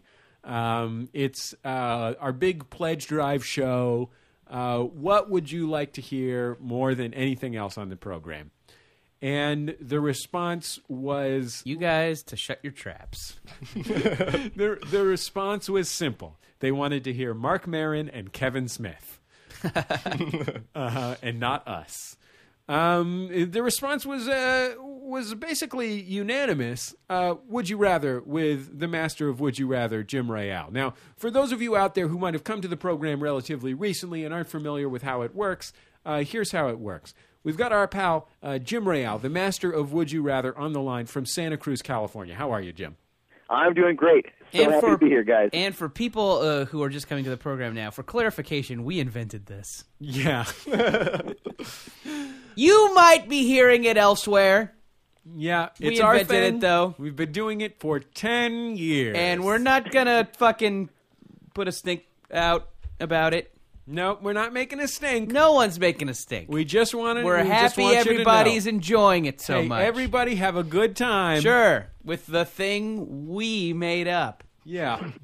We. Uh, um, here's how it works Jim is going to present us with two choices. They may be good things, they may be bad things. Um, and he'll ask us which we would rather do, have, or be. Um, we'll discuss the various options. We will decide on a uh, final uh, choice. And then Jim, uh, if we have any questions, we can ask Jim for clarification. He is the master of Would You Rather. And then we will turn to Jim and ask him whether we were right or whether we were wrong. Uh, I'm a certified master. Yes. Did you finally take your board exam? Yeah, yeah, it was a really long and grueling. I- I'm I'm uh, in a lot of debt, but uh, I'm happy I did it. Because you took all those training courses. Yeah, yeah, I'm I'm I'm almost a doctor. Uh, it's, a, it's a it's a it's a technical certificate. You're like Right. so. You're like Zach Braff on Scrubs. Yeah, he also studied uh, at Cambridge in England. Their version is "Weather Your Preference." Um, Jim, what is what is this week's Would You Rather? Okay. Would you rather fight dogs compulsively or wear your hair in a long, beautiful ponytail? wait, wait, what was the first one? Bite dogs compulsively. Fight dogs compulsively. You mean fight dogs against each other, or always get in, into fights with dogs? no, I- I'm talking you're punching a dog in the face. Wow. It's like, so this is like every time you see a dog, whether it's someone walking a dog or, or you know your own dog, you attack it. You you you feel an, an impulse that really makes you want to uh, fight with the dog. let's say it's a particularly like I, I live in uh, uh, I live in it when I when I take my dog out for a walk. Um, you know, I, I get a few blocks of field. Uh, I end up in the kind of neighborhood where there are a lot of yards with cyclone fences, and inside those yards are the kind of dogs that you wouldn't want to have a fight with. Um, Not corgis. Uh, talking about your jaw locking breeds. Um, w- would I be able to? Would I have a rational? Would I be able to have some rational response uh, that came sort of in, in, into my head in, in opposition to my desire to fight them? Like if I f- if I felt compelled to fight them, would I be able to overcome that by being like, look, if you fought that dog, you might die. Yeah, yeah, you're you know you're you're definitely able to ration with yourself, uh, but you you really, you really want to fight it. Uh, So it's like you- a struggle, like like when Bruce Banner doesn't want to turn into the Hulk, but he's getting. He's got to do it anyway, though. Maybe the impulse helps you overcome that fear, and you just feel like you can take anybody or any dog. Let me ask you this, Jim. Uh, with the uh, the fighting dogs, do I just run up and sucker punch dogs, or do I at least have the forbearance to properly challenge them to a duel? you- no, no, yeah, no. You're gonna, you're gonna step up to the dog. You know, come here, dog. I'm gonna fight you. You know, you've been you've been doing this for a long time. It's it's it's uh, it's you know it's a it's a part of you. Ha- have I learned moves like possibly Krav Maga? I don't know who that is, Jesse.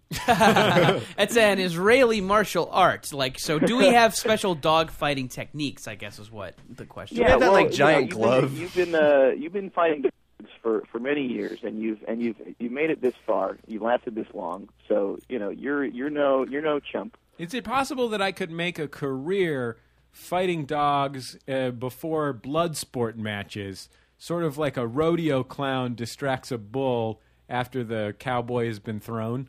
Uh, yeah, yeah, certainly, but you know it it is it. Yeah, that sounds like a legal activity. But that's gonna yeah, it's Uh, gonna take a little footwork on your part though. You don't Sure. automatically get the job. I have to Uh, like- go to. I'm gonna have to find some dank basements in Bangkok. Sure. And Eh, with those things, you got to know somebody too. You know. Sure. Uh, I okay. So let's mo- okay, let's. I My have some brother went to ponytail. college with Jeffrey Katzenberg's son, so Oh, okay. that might help. Um, J- I have a question about the ponytail. Is I, I want to talk about the length of this ponytail. Does this stay? This is like a magic ponytail that stays a certain length, or can you kind of trim it so it's you know more or less? Is it down to offensive? your butt? Yeah. it's it, it's it's going to be like it's going to be around mid mid back to to the butt type length. It's a it's a long you know it's a it's a it's a head turning ponytail. I feel like down to the butt is a good like thr like if you see someone with hair down to their butt, it's like come on, get a haircut already. How long have you been growing your hair? Um, Yeah. So does it stay one length, or does it? Do you have to maintain it? no, it's it's it's gonna it's gonna grow just like normal hair, but it's uh it's it's always it's always in long ponytail uh, length. H- How much of an issue would uh, split ends be? Um, well, it's it's Depends it's on not whether gonna you be, blow dry, right? I don't know. That's your that's your hang up, Jesse. Uh, well, it, it's it's a it's a as I stated at the beginning, it's a it's a, it's a beautiful ponytail. So there is there is some some maintenance that goes into that. There is some upkeep. Uh, yeah, you got to that. use Pantene. Yeah, you got to use the good stuff. Okay. Um, Sorry, Jesse, no Pert Plus. I, I want to. no suave for you. I, I want to ask you. I want to ask you this. I mean, uh, uh, our, our friend Eugene's hair here is uh, uh, dark as night and and bone straight and uh, very full and uh, and at the moment artfully disheveled. Uh, but I have no doubt that that Just given like the Jimmy opportunity, Fallon in his heyday. uh, that given the opportunity, our, our friend Eugene could grow a, a very lustrous and handsome ponytail. Now, Jordan and myself uh, are a little bit different than that. Uh, Jordan, of course, has his signature curly locks, Sure. um, and I have my signature uh, receding hairline and shiny pate. Right. Um, so I guess the question is, in in ten years, uh, am I going to be a bald guy with a really long ponytail from his side and back hair? I mean, the, his back hair, but the, Which I think is a pretty edgy hairstyle. by that the is way. a pretty amazing. I mean, it's a it's a remarkable ponytail. Um, but I mean, i i- would I be the kind of guy who has a ponytail despite the fact that there's no hair on the crown of his head? And would Jordan have to mi- fashion a ponytail out of his very curly hair? Yeah, yeah. Does he have You're- to you're, straighten? uh, you're gonna be you're gonna be stuck with, with your with your hair type. Uh, if you're if you're losing your hair, uh, that ponytail is gonna stay. Um, Wow. Like one of those guys in the martial arts movies that are all bald, but they have some kind of crazy, uh, you know, long braided hair or something like that. Wow. Uh, J- yeah, Jordan's, Jordan has some, some you know some kind of kind of kind of frizzy poofy kind of hair. It's uh, you know it, it's it's gonna it's gonna be the best looking ponytail that that, that kind of hair can support. So an awful ponytail. Yeah. Okay. Uh, but you, but I mean, part of the part of the part of the setup for this was that the ponytail is beautiful. Beautiful, like it's, though. Yes, it's so it's yes. uni- So even if it doesn't, you know, necessarily look good, just the magic of the ponytail, it's universally considered beautiful. Everyone sees Yeah, it as yeah, like, we're- whoa, we're- look at that ponytail. you know we're we're we're temporarily living in the in the would you rather um, you know fantasy ponytail realm. Okay. And yeah, yeah, you can you can Alright. you can fashion your hair into into something nice, Jordan. Okay. I'm ready. Um, I, I want to ask you one last question, Jim. I'm ready. No, Jess. that's not the question. I'm sorry. Um, God, I'm sorry. As you know, I, I own a dog, uh, Coco the chocolate dog, sometimes known as Coco the brown brown dog. Um, she's sitting on my lap right now, in fact, um, and I'm wondering if I will want to fight her. Yeah, yeah, you're going to want to fight it, but you know this is a dog that you that you live with, so there's there's you know it's it's going to be a kind of different you know d- a daily struggle w- with this dog. You're you know you're probably uh, you know you'll you'll probably have a, a, abused it in the past. You might be going to some you know kind of treatment to be able to you know live with this with this uh, uh, crippling compulsion. Wow. Um, so you know, yeah, and if, if if this is the type of person that you are, you know, it's it's un- it's unlikely that that dog is going to be in your house and sitting on your lap. It'll be you know afraid in the backyard maybe. oh, jeez. Okay, I, I've made my decision. Gene, are you ready to make your decision? Sure. Jordan, you, you decided first. You want to go first? Yeah, absolutely. No, I, I, I think this is an easy one. I think, uh, I I think, I think ponytail. I, uh, you know, dogs are everywhere these days, and um, Sure. you know, like They're having the new Apple teenies. Sure. And then like having to having to suppress a significant amount of rage every day or have several dog fights a day just seems like it would it would bar you from polite society. So uh, whereas a ponytail kind of does uh, in a way, but uh, I, I like this idea that it's universally considered beautiful. And I feel like, you know, if I just I can just fucking go with it and, you know, wear a suit vest with a t-shirt everywhere I go. Uh, hop on a recumbent bike, become a Ren Fair enthusiast and and, Put on and some of really- those Vibrance five finger shoes. Sure, absolutely. And just and really live a pretty cool life. So, uh so yeah, I think I think ponytail is the easy answer. Now here's the thing. I really I really can't imagine a less appropriate hairstyle for me than a long ponytail. Um, I really think it goes against every aesthetic bone in my body. God, I'm totally seeing it. By the way, And it looks great. and I like what I'm seeing. Um, Um, it looks great. Uh, but you know, I really love my dog. I can't imagine a world where I fight with my dog all the time. And also, as I said, there's a lot of pretty scary dogs in my neighborhood. Um, so, and you know, a lot of sweet dogs that I wouldn't want to fight. A lot of, you know, it's sort of like depending on which block you're on. There's a lot of, uh, you know, white people's golden retrievers, and there's a lot of uh, kind of cholo dads, uh, you know, pit bull mixes. So, uh, and I wouldn't want to fight either of those. So I guess I, I have to go with the.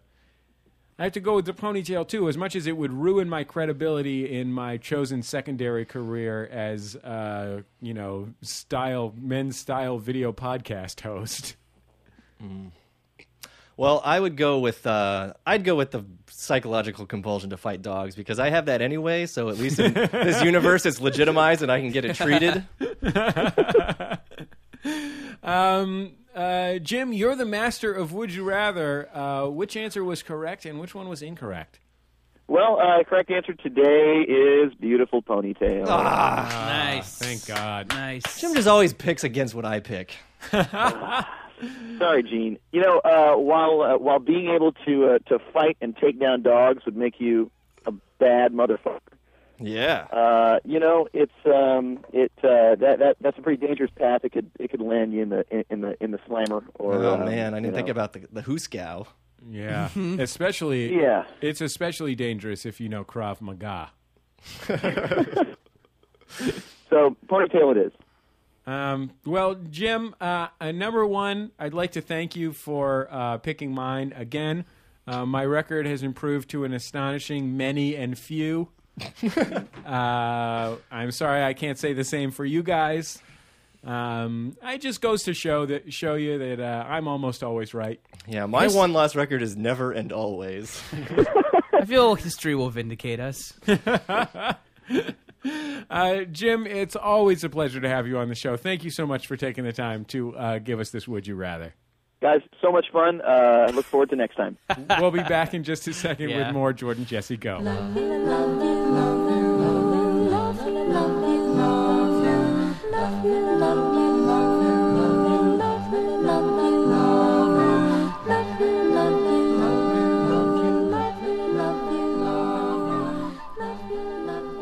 It's Jordan Jesse Go. I'm Jesse Thorne, America's radio sweetheart.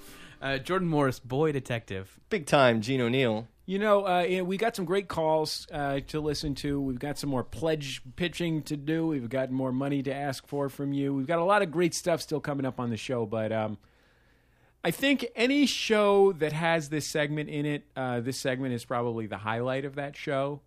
Um, from time to time, uh, look, let me let me put it this way, um, Gene. You and I know that Jordan's one of the funniest guys around. Uh, If Uh, not the. Yeah, W- we know that he's he's one of the nicest guys around. Yeah, he's all right.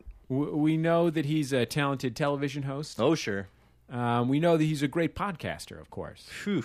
Um, but what some people don't know about Jordan is that he's also Oh, a gifted musician. And that's a shame. More people need to know this. More people should know that. I mean, if Michael Bublé can have a great career in music, Uh, there's no reason that Jordan, who's roughly what would you say, two, three times more talent, two, th- two, three times as talent, talented. Guys, don't ta- don't don't don't take him down. Don't no need to, to Sorry, cut him I'm down. not- just say, look. Mm. just say I'm Buble esque. I think that I covers. feel it. like that, I that- would say that doesn't Bubble- serve you well at though. best. At, at- well. the the best I, the best I could say is that on his best day, Buble is Morris esque. Okay, yeah. Well, that's Wouldn't you okay. say? Well, I just I, I just don't want to. If you want to talk about who is Morris esque, who's who's coming up? if you want to brag about your friends about the Michael Bublé show that you went to last night, right. and when they saw him, like, yeah, it was great. It was typical Bublé. I would you say- want to say, well, I saw him, and he was like, it was like seeing I Jordan liked live. it. I liked it better when his name was Jordan Morris. um, I would say that to a certain extent, you could make an argument that Mandy Patinkin is Morris-esque. Um, I mean, the, in his in his Broadway career, not in his career on uh, television procedural uh, on thrillers Chicago Hope. No, no, certainly. In, ter- or in, Criminal Minds. in terms of his ability to s- to sing a lovely tune, sure. Yeah. Streisand uh, again on Broadway. Um, I I can't really think of anybody else who's in Jordan's league. And certainly, even these people are below Jordan. I Um, would also say Mandy Patinkin is Albert Finney esque. yeah, that's fair. That's Yeah. also fair. As long as we're on the subject of uh, Mandy Patinkin, This is a segment called Jordan Sings a Song. Now, Jordan, Uh, Now, guy, actually, guys, sorry, I'm the I'm just gonna I'm just gonna go off script here for a second. Sure. I know we were talking. I and I, I, was- feel like I why why did I do so many drafts of this script? if yeah, you're and just I'm gonna ruffling throw it through away? my sorry, papers guys. right now. It's like uh, it's like working with Will Ferrell with me.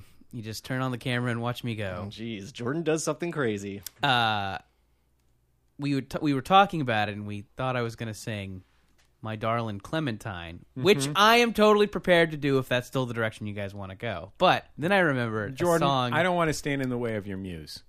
I just I just I want want I want to I want to service the audience, and I want to know what you guys think is is best. I can sing that, or uh, I could sing an original parody song I wrote about Pele to the tune of Barry Manilow's "Mandy."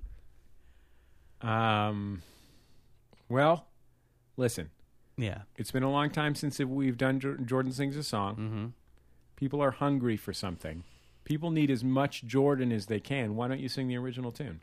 Okay, here it comes. But it's not a you know, it's not a totally original tune. This is a you know, I'm putting my own spin on it. But you've contributed a lot to it. I mean, it's like Michael Jackson writing the lyrics to a song. Like you Sure. really, or Britney Spears co-writing one of her songs. Right, which she does frequently. Yeah. I'm told. Okay, this is called Pele, and it's to uh, the tune of Barry Manilow's Mandy. oh Pele, you came and you gave without soccer, but I sent you away. Oh Pele, that's it. Jordan sings a song. We'll be back in just a second on Jordan Jesse Go.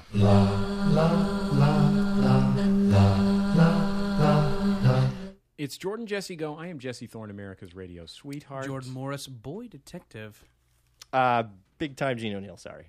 did you forget? Yeah, I forgot where I was. I was back in the war. Um, hey, I want to give a uh, Jordan Jesse Go personal message. This is one that we have been saving for a while. It is from uh, Jim in uh, Blackfoot, Idaho, uh, to his beautiful wife. Uh, they are celebrating on May 26th uh, the anniversary of the first time that they humped. Mm. 13, 13 years ago at a party at Jenny Sue's house Mm. uh, in 1997. So that's a personal shout out from Jim Hines. to his Details, wife. Jim. Details. Great, you humped. What was it like? It's probably good. That's why they Describe. stayed. Well, I don't know. Yes. Because fucking coy little Miss Bluebonnet over there doesn't want to talk about it. Describe the vasculature of your boner. Great and story. don't just Jim. say prodigious. um, you know, the other week on the show, we had a big discussion about the relative merits of livers, uh, spleens, and kidneys.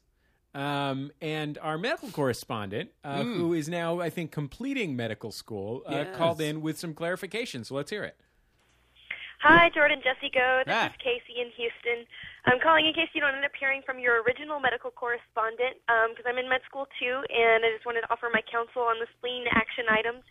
You have um, Wait a minute. Shit. I deleted the wrong one. Two people called in. One was our real medical correspondent, and one was the Is wrong this- one. Uh, The other one's an imposteur. and I accidentally deleted the real one and kept the imposter. Oh, great. Well, we got to know. We got to know. Yeah, our sure, apologies to our real medical correspondent and her uh, charming Illinois accent. congratulations, imposteur. You've been promoted. one liver and you store your bile in your gallbladder, which is behind your liver. But um, in regards to what Nick Adams was saying, uh, yeah, you only get one spleen, but sometimes it has to come out. And when it does, you're more susceptible to certain kinds of bacteria. But there are a few vaccines that can help you with that. I just have to tell you, I had an amazing time this weekend at Max Fun Con. By the time you see me at the next one, I will just have had the momentous occasion of adding MD to my name. So I'm looking forward to it. Love the show. Bye. See, that's Hey. nice. She's a nice young woman. Come And on. My apologies to our real uh, our real medical correspondent who hadn't been on the show in roughly a year, but was still listening. And when we called out for her, she responded. And then yesterday, when I spent four hours screening calls, I accidentally deleted hers in delirium. Um, we also have we also asked for follow up on the guy who called in the momentous occasion that uh, he works in film production and he was driving a dead cow to Montana. Mm-hmm. Um, and I think it was Montana. I don't remember. Uh, but we were like, okay, can we get a little background information on this? And uh, He's like, no. man, he really delivered in, on the background let's hear information it. front. So Hey guys, this is Tom Mears calling to uh, expand on a voicemail I left last week about transporting a dead cow. Um, I'm sure you'll be interested to know that Denver does, in fact, have a production industry, but it mostly consists of extreme hunting, other gun related shows, and infomercials. So he worked in film production. We were like, well, if you work in film production, he said he was a PA. Why do you live in Denver? That seems bizarre. It's because of the uh, outdoors programs that shoot there. The cow shoot was for a company based in LA, where I was actually living at the time, and they sent me and my wife out here to pick up the cow for a reality TV show they were producing. Where They prefer to hire a couple to do it, so there's no funny business. Nobody says cow. He's not talking about his mother-in-law. Hello. Hey. where they then mutilated it on camera. Um, after the wrap, we took the stinking carcass to a wolf rescue in Guffey, Colorado, where I had yet another momentous occasion when the owner of the compound was generous enough to personally introduce me to his entire wolf family. Um, we were in the cages with these animals, taking Facebook photos and cuddling them, and they're really not the bloodthirsty, savage creatures I expected them to be, although their habitat is littered with dozens of cleaned cow, sheep, and llama skulls. Um, and for a third and final momentous occasion, my wife and I have actually left Hollywood for Denver, where I'm now editing a block of the aforementioned hunting and gun related shows. Um, it's pretty nice here, and while it's not as warm as Southern California, it sure beats the hell out of working as a PA. Thanks, guys. There you go. hey, hey. It's a nice story. It's that was a heartwarming. very good he story. took the cow carcass story. He introduced a heartwarming family of wolves to tear the flesh from the bones, and he cuddled with them. Took some Facebook photos. I'm the, what I'm imagining is a Facebook photo where like the cow head is in the wolf's mouth, Mm-hmm. and then like the cow's leg with the hoof at the bottom is hanging out of his mouth, and they're both smiling. That's cute. I don't know if wolves can technically smile, but they can do that thing where a dog's mouth is open and it kind of looks like it's smiling. Yeah, they have their tongue out. Yeah. That's like the dog smile. absolutely. Okay. Uh, when something momentous happens to you, we ask you to call in and uh, let us know uh, in the immediate aftermath or even as it is happening. It's a segment called Momentous Occasions. Uh, let's go to the tape. Hi, Jordan Jesse. I'm calling with a momentous occasion. My name is Ashley, and I work at a public library. Today, I was part of a focus group to try to pick a uniform, as our library right now just has a dress code of spiffy casual. Um, after two hours of arguing about why we can't wear a lariat, or not a lariat, sorry, a lanyard, which is basically a keychain around your neck because it's too fucking ugly, and that was my stance. Um, somebody came up with the brilliant idea that we should wear bolo ties, the Western style shoelace with a toggle around your neck, and they should be clear.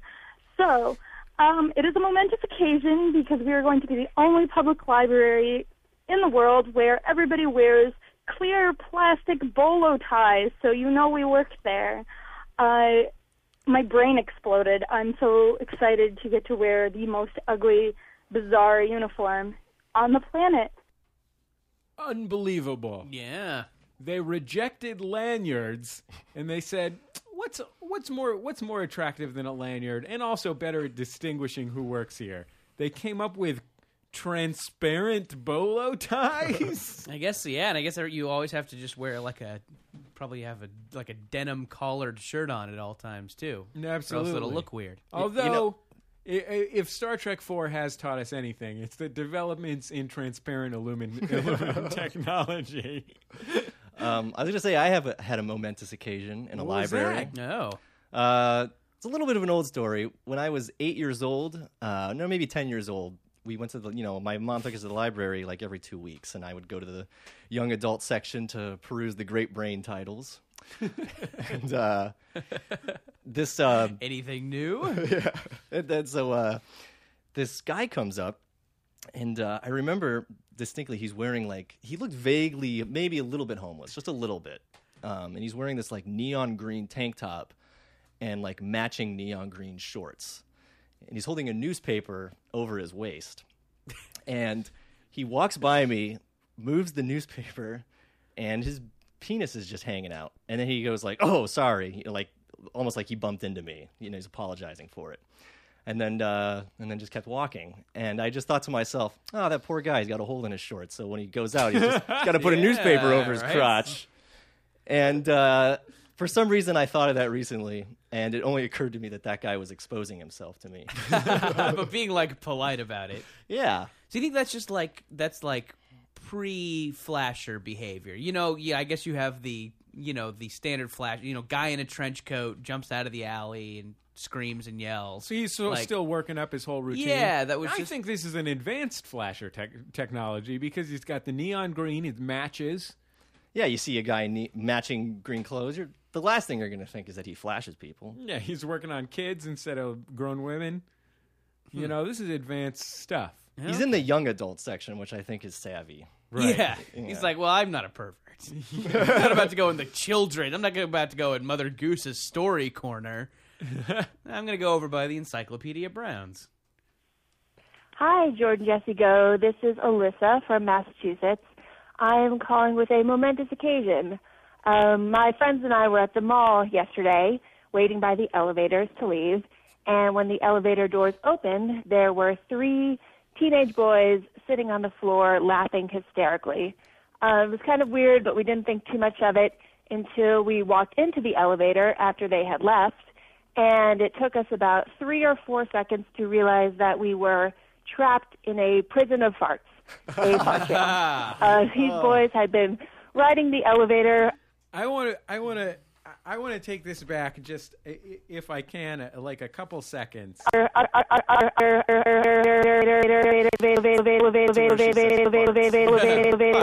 up and down, creating a tornado of smell into which I I thought. I thought I could. I thought I knew how to do that. Oh, jog mode. How about that? into here we go. Boys- these- these- these- these boys had been riding the elevator up and down, creating a tornado of smell.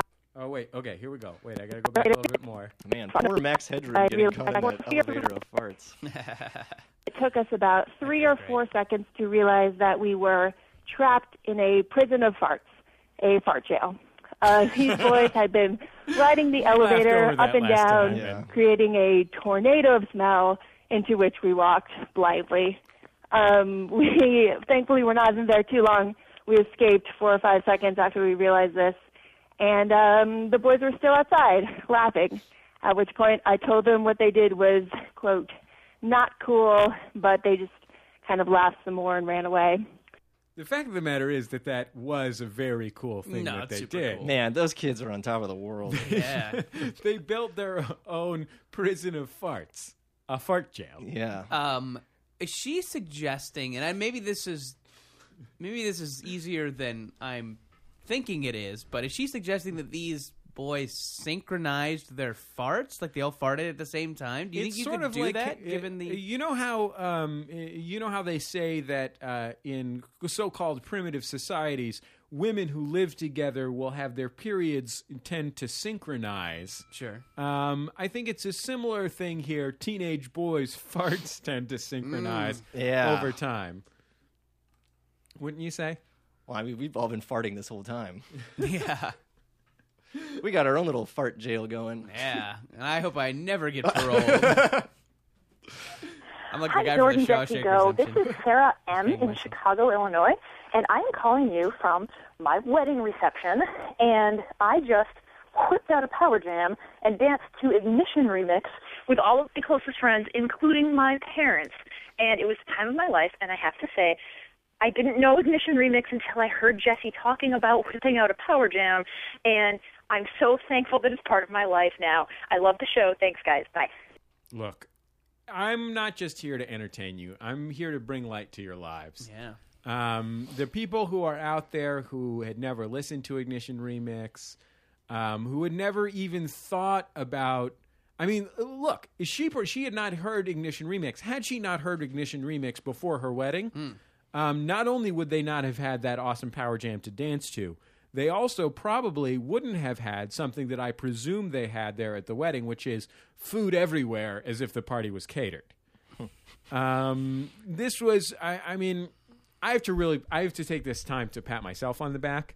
Um, literally, physically, Sure. I, am doing Yeah, it don't right throw now. your shoulder out. um, because I, I feel like you know sometimes you see somebody they're like an ER doctor or something. They're like, well, at least I'm doing the Lord's work. Hey, fuck you, asshole!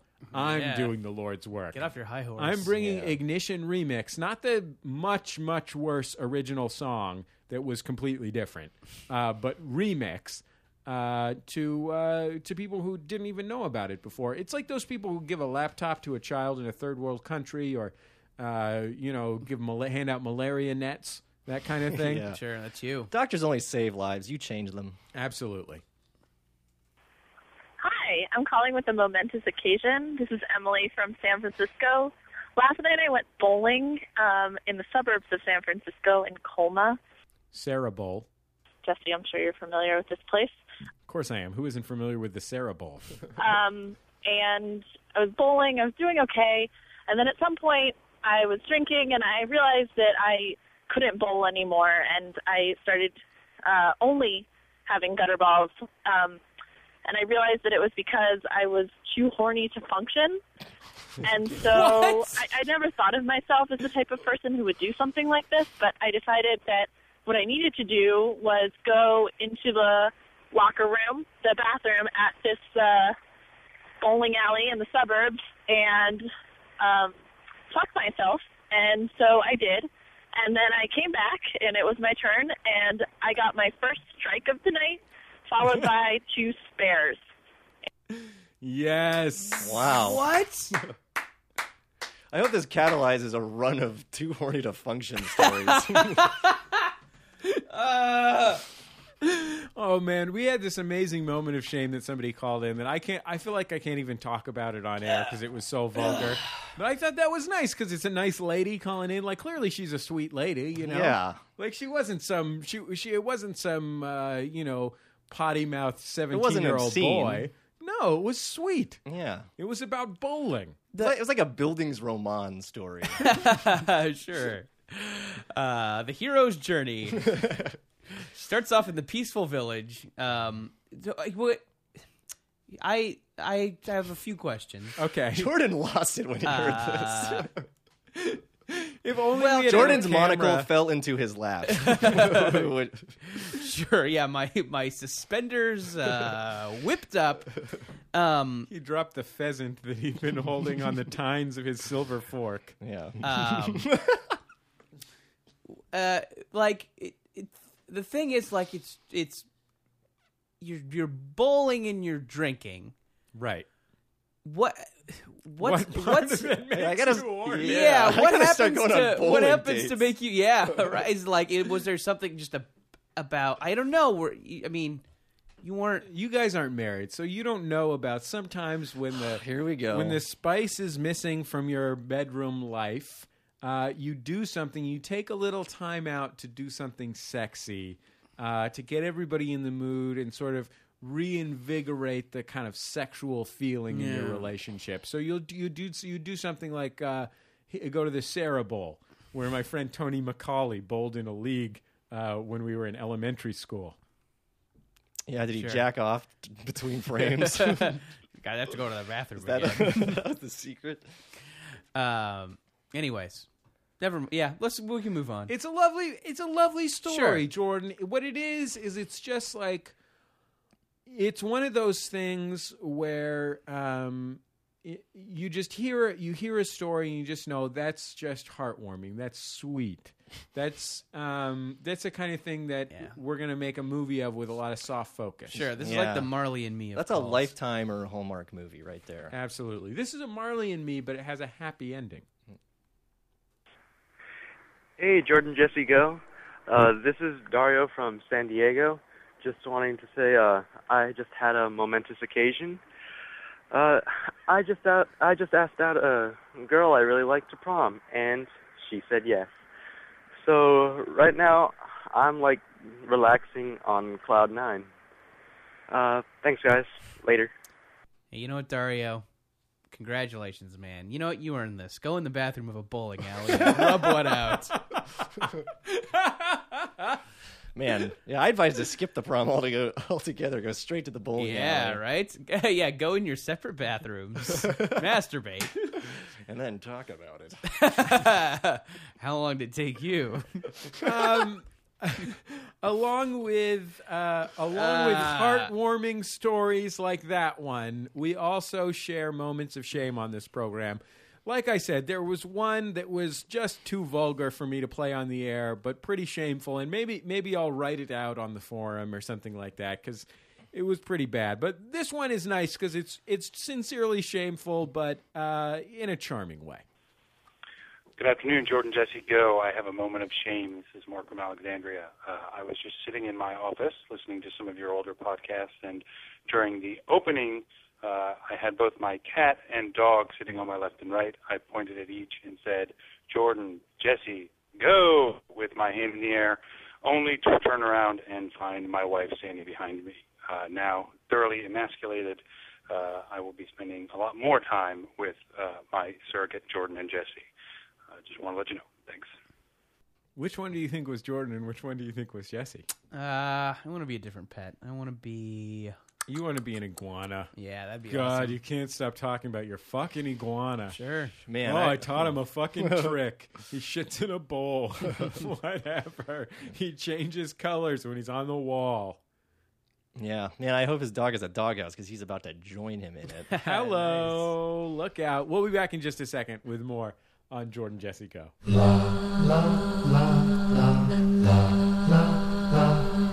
Jordan Jesse Go. I'm Jesse Thorne, America's radio sweetheart. Hmm. Jordan Morris, boy detective. Big time Gene O'Neill. One of the best in the business. Big time Gene O'Neill. Yeah, right. Superstar podcaster, big time Gene O'Neill. The man more requested than any other Jordan Jesse Go guest of all time. The man with 10 years of microphone experience.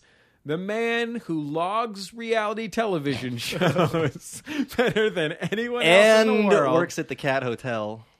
Wait, what? Yeah, the Cat Hotel. You work I at think I the ta- Cat Yeah, I Hotel? talked about that last time, I think. No, I don't think you did. Yeah, my job at the Cat Hotel. What? What do you, what do, you do there? What do you do at the Cat Hotel? Concierge. oh. Yeah. Uh, I'm not really working there right now, though. I got suspended.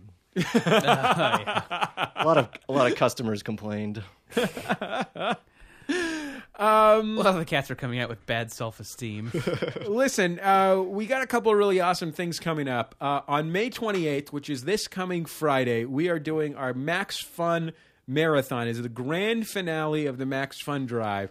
Jordan and I will be broadcasting, streaming live audio and professionally produced video from our friend Elliot Hochberg of IndieHD.com. Uh, will be behind the cameras. Uh, eight hours of Jordan Jesse Go. Uh, it's going to be quite the extravaganza, Mm. Jordan. From 4 p.m. to Yeah. midnight Pacific time. Uh, I, I think people can stay stay up even on the East Coast. You can make it to 3 a.m. Right? Sure. If you're if you're a real man or woman, uh, pussy up. Right? We're not supposed to say be a pussy's supposed to be strong. Right? Yeah. Pussy up. Yeah, and, uh, don't be such a penis. Yeah, don't be such a Yeah. scrote. Uh, here's I'm gonna look over on this list and tell you about who's gonna be on this fucking show. Are we? Uh, are we like? Can we say everybody, or is it supposed to be like kind of a surprise? I mean, I decided we just say everybody. You Okay. know, who gives a shit, right? Sure. Uh, Jimmy Pardo and Matt Belknap, uh, the Sklar brothers, uh, Sarah Thayer, uh, the awesome Sarah Thayer from uh, Strangers with Candy, among other things, uh, Mhm. also an improv legend, and her husband, a fellow you might have heard wi- heard of, uh, Mr. Andy Richter, uh, Sir Greg Barrett, uh, Paul Shear and Rob Hubel. Uh, Jimmy Jimmy Dore and Steph Zambrano from uh, the Comedy and Everything Else podcast.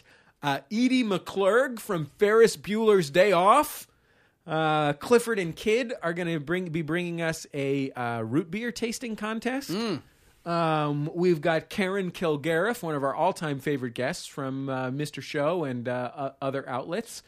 Scott Ackerman from Comedy Death Ray Radio is going to stop by. We've got uh, Super Ego from the Go Super Ego podcast, which is a, uh, a great, a great uh, sketch comedy podcast. Uh, worth your time and time to listen to. Mike Schmidt from the Forty Year Old Boy.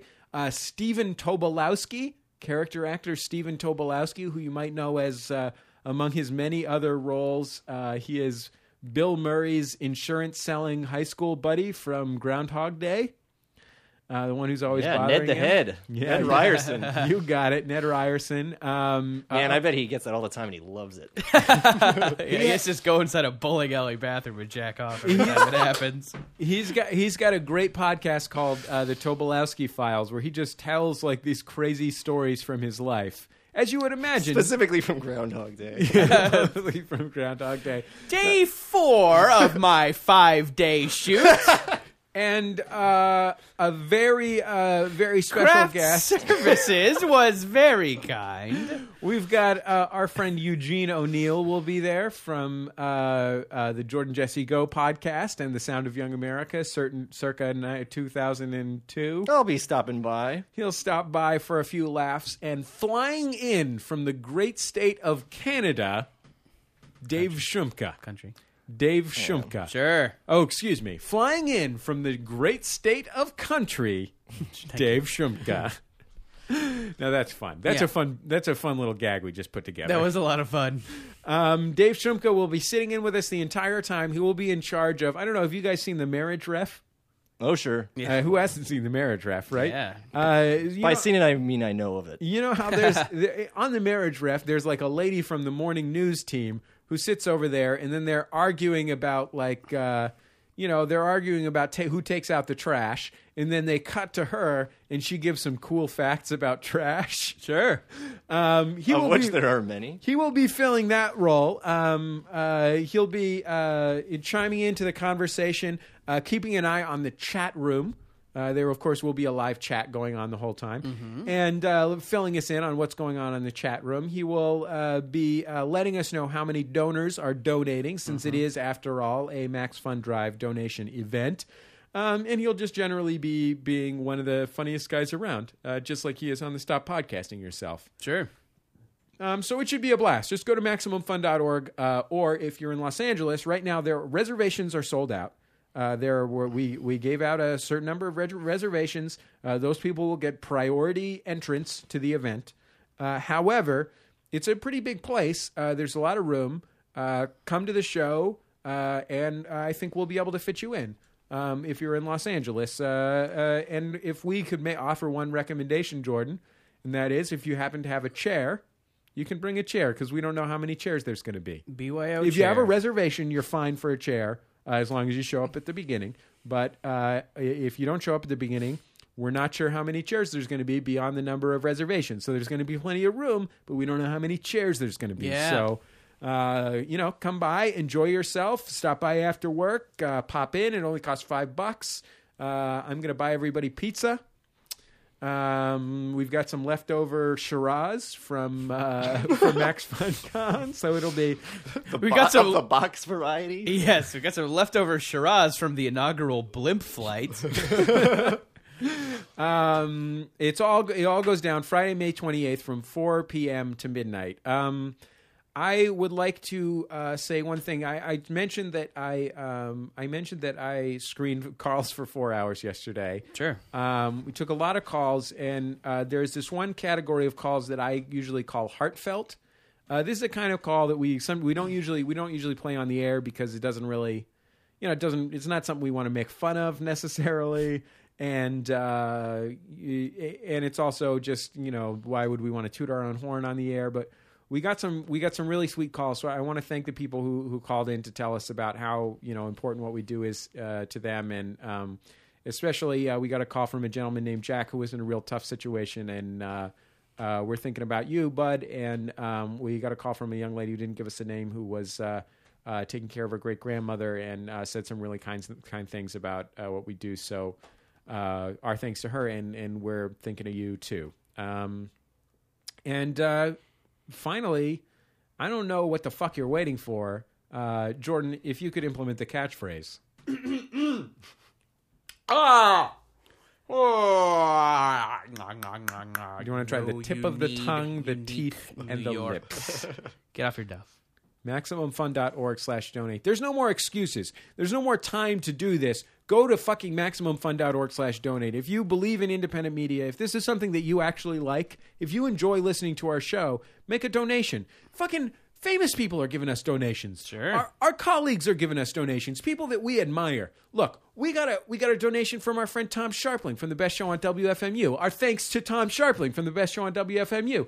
Kurt Explodo Anderson signed up for a Wow. donation. That guy's so fucking classy. Uh, he's having he's probably having uh, brunch with Gore Vidal right now. That's what Yeah. and he's and he took the time out to go to maximumfund.org slash donate.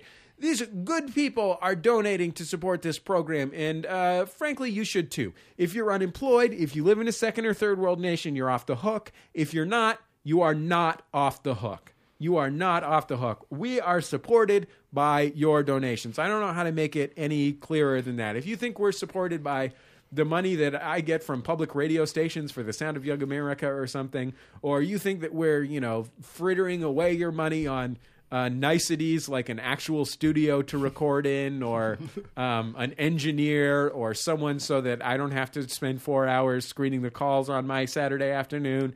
Uh, you're wrong. We're, we're running a lean operation. All we're asking for you to do is support it. Jordan, you got anything to add on this front? Uh, yeah, no, thanks. I, I, I, I enjoy doing this, and this is, is you know, this definitely falls under like the hobby category for me, and uh, J- Jessica gives me a little, little bit of cash each month to do it, which I, uh, for which I am grateful. Uh, I, you know, I, I would do it for free, but it's definitely, uh, But no, not but, but, but don't.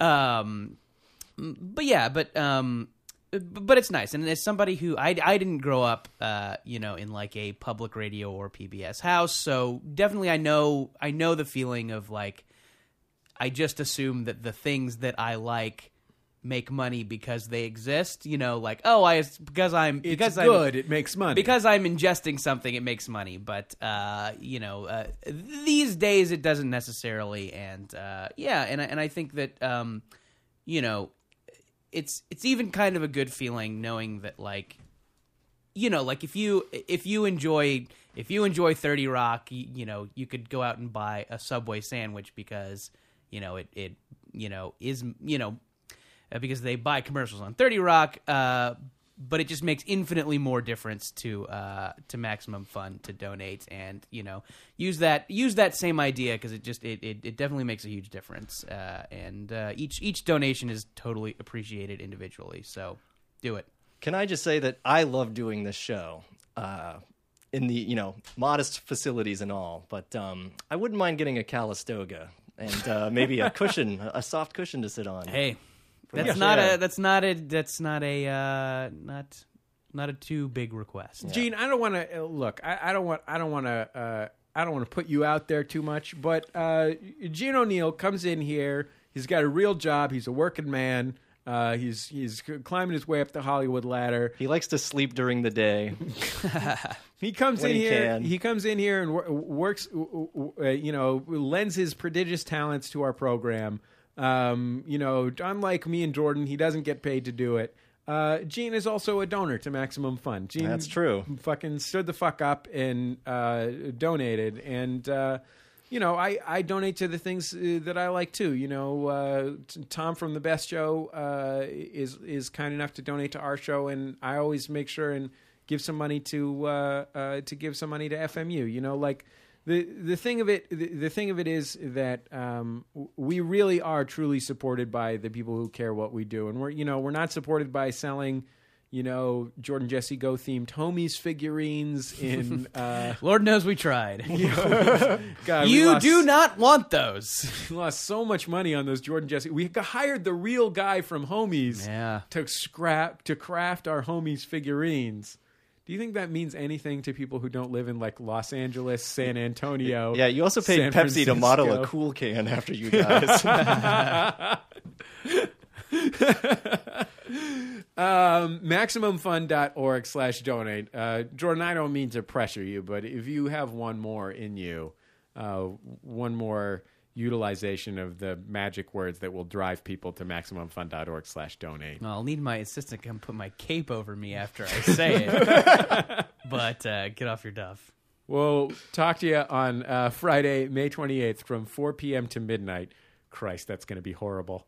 I suggest that you not not watch that because it is we're just going to get progressively more insane. Yeah. I think what? How many hours do you think I've gotten me? Maybe two hours, three hours before the madness starts to creep in. If that. Before you become too horny to function. okay. Yeah, is there a bowling alley near the comic book store? we'll see you later on Jordan Jesse Go. Bye.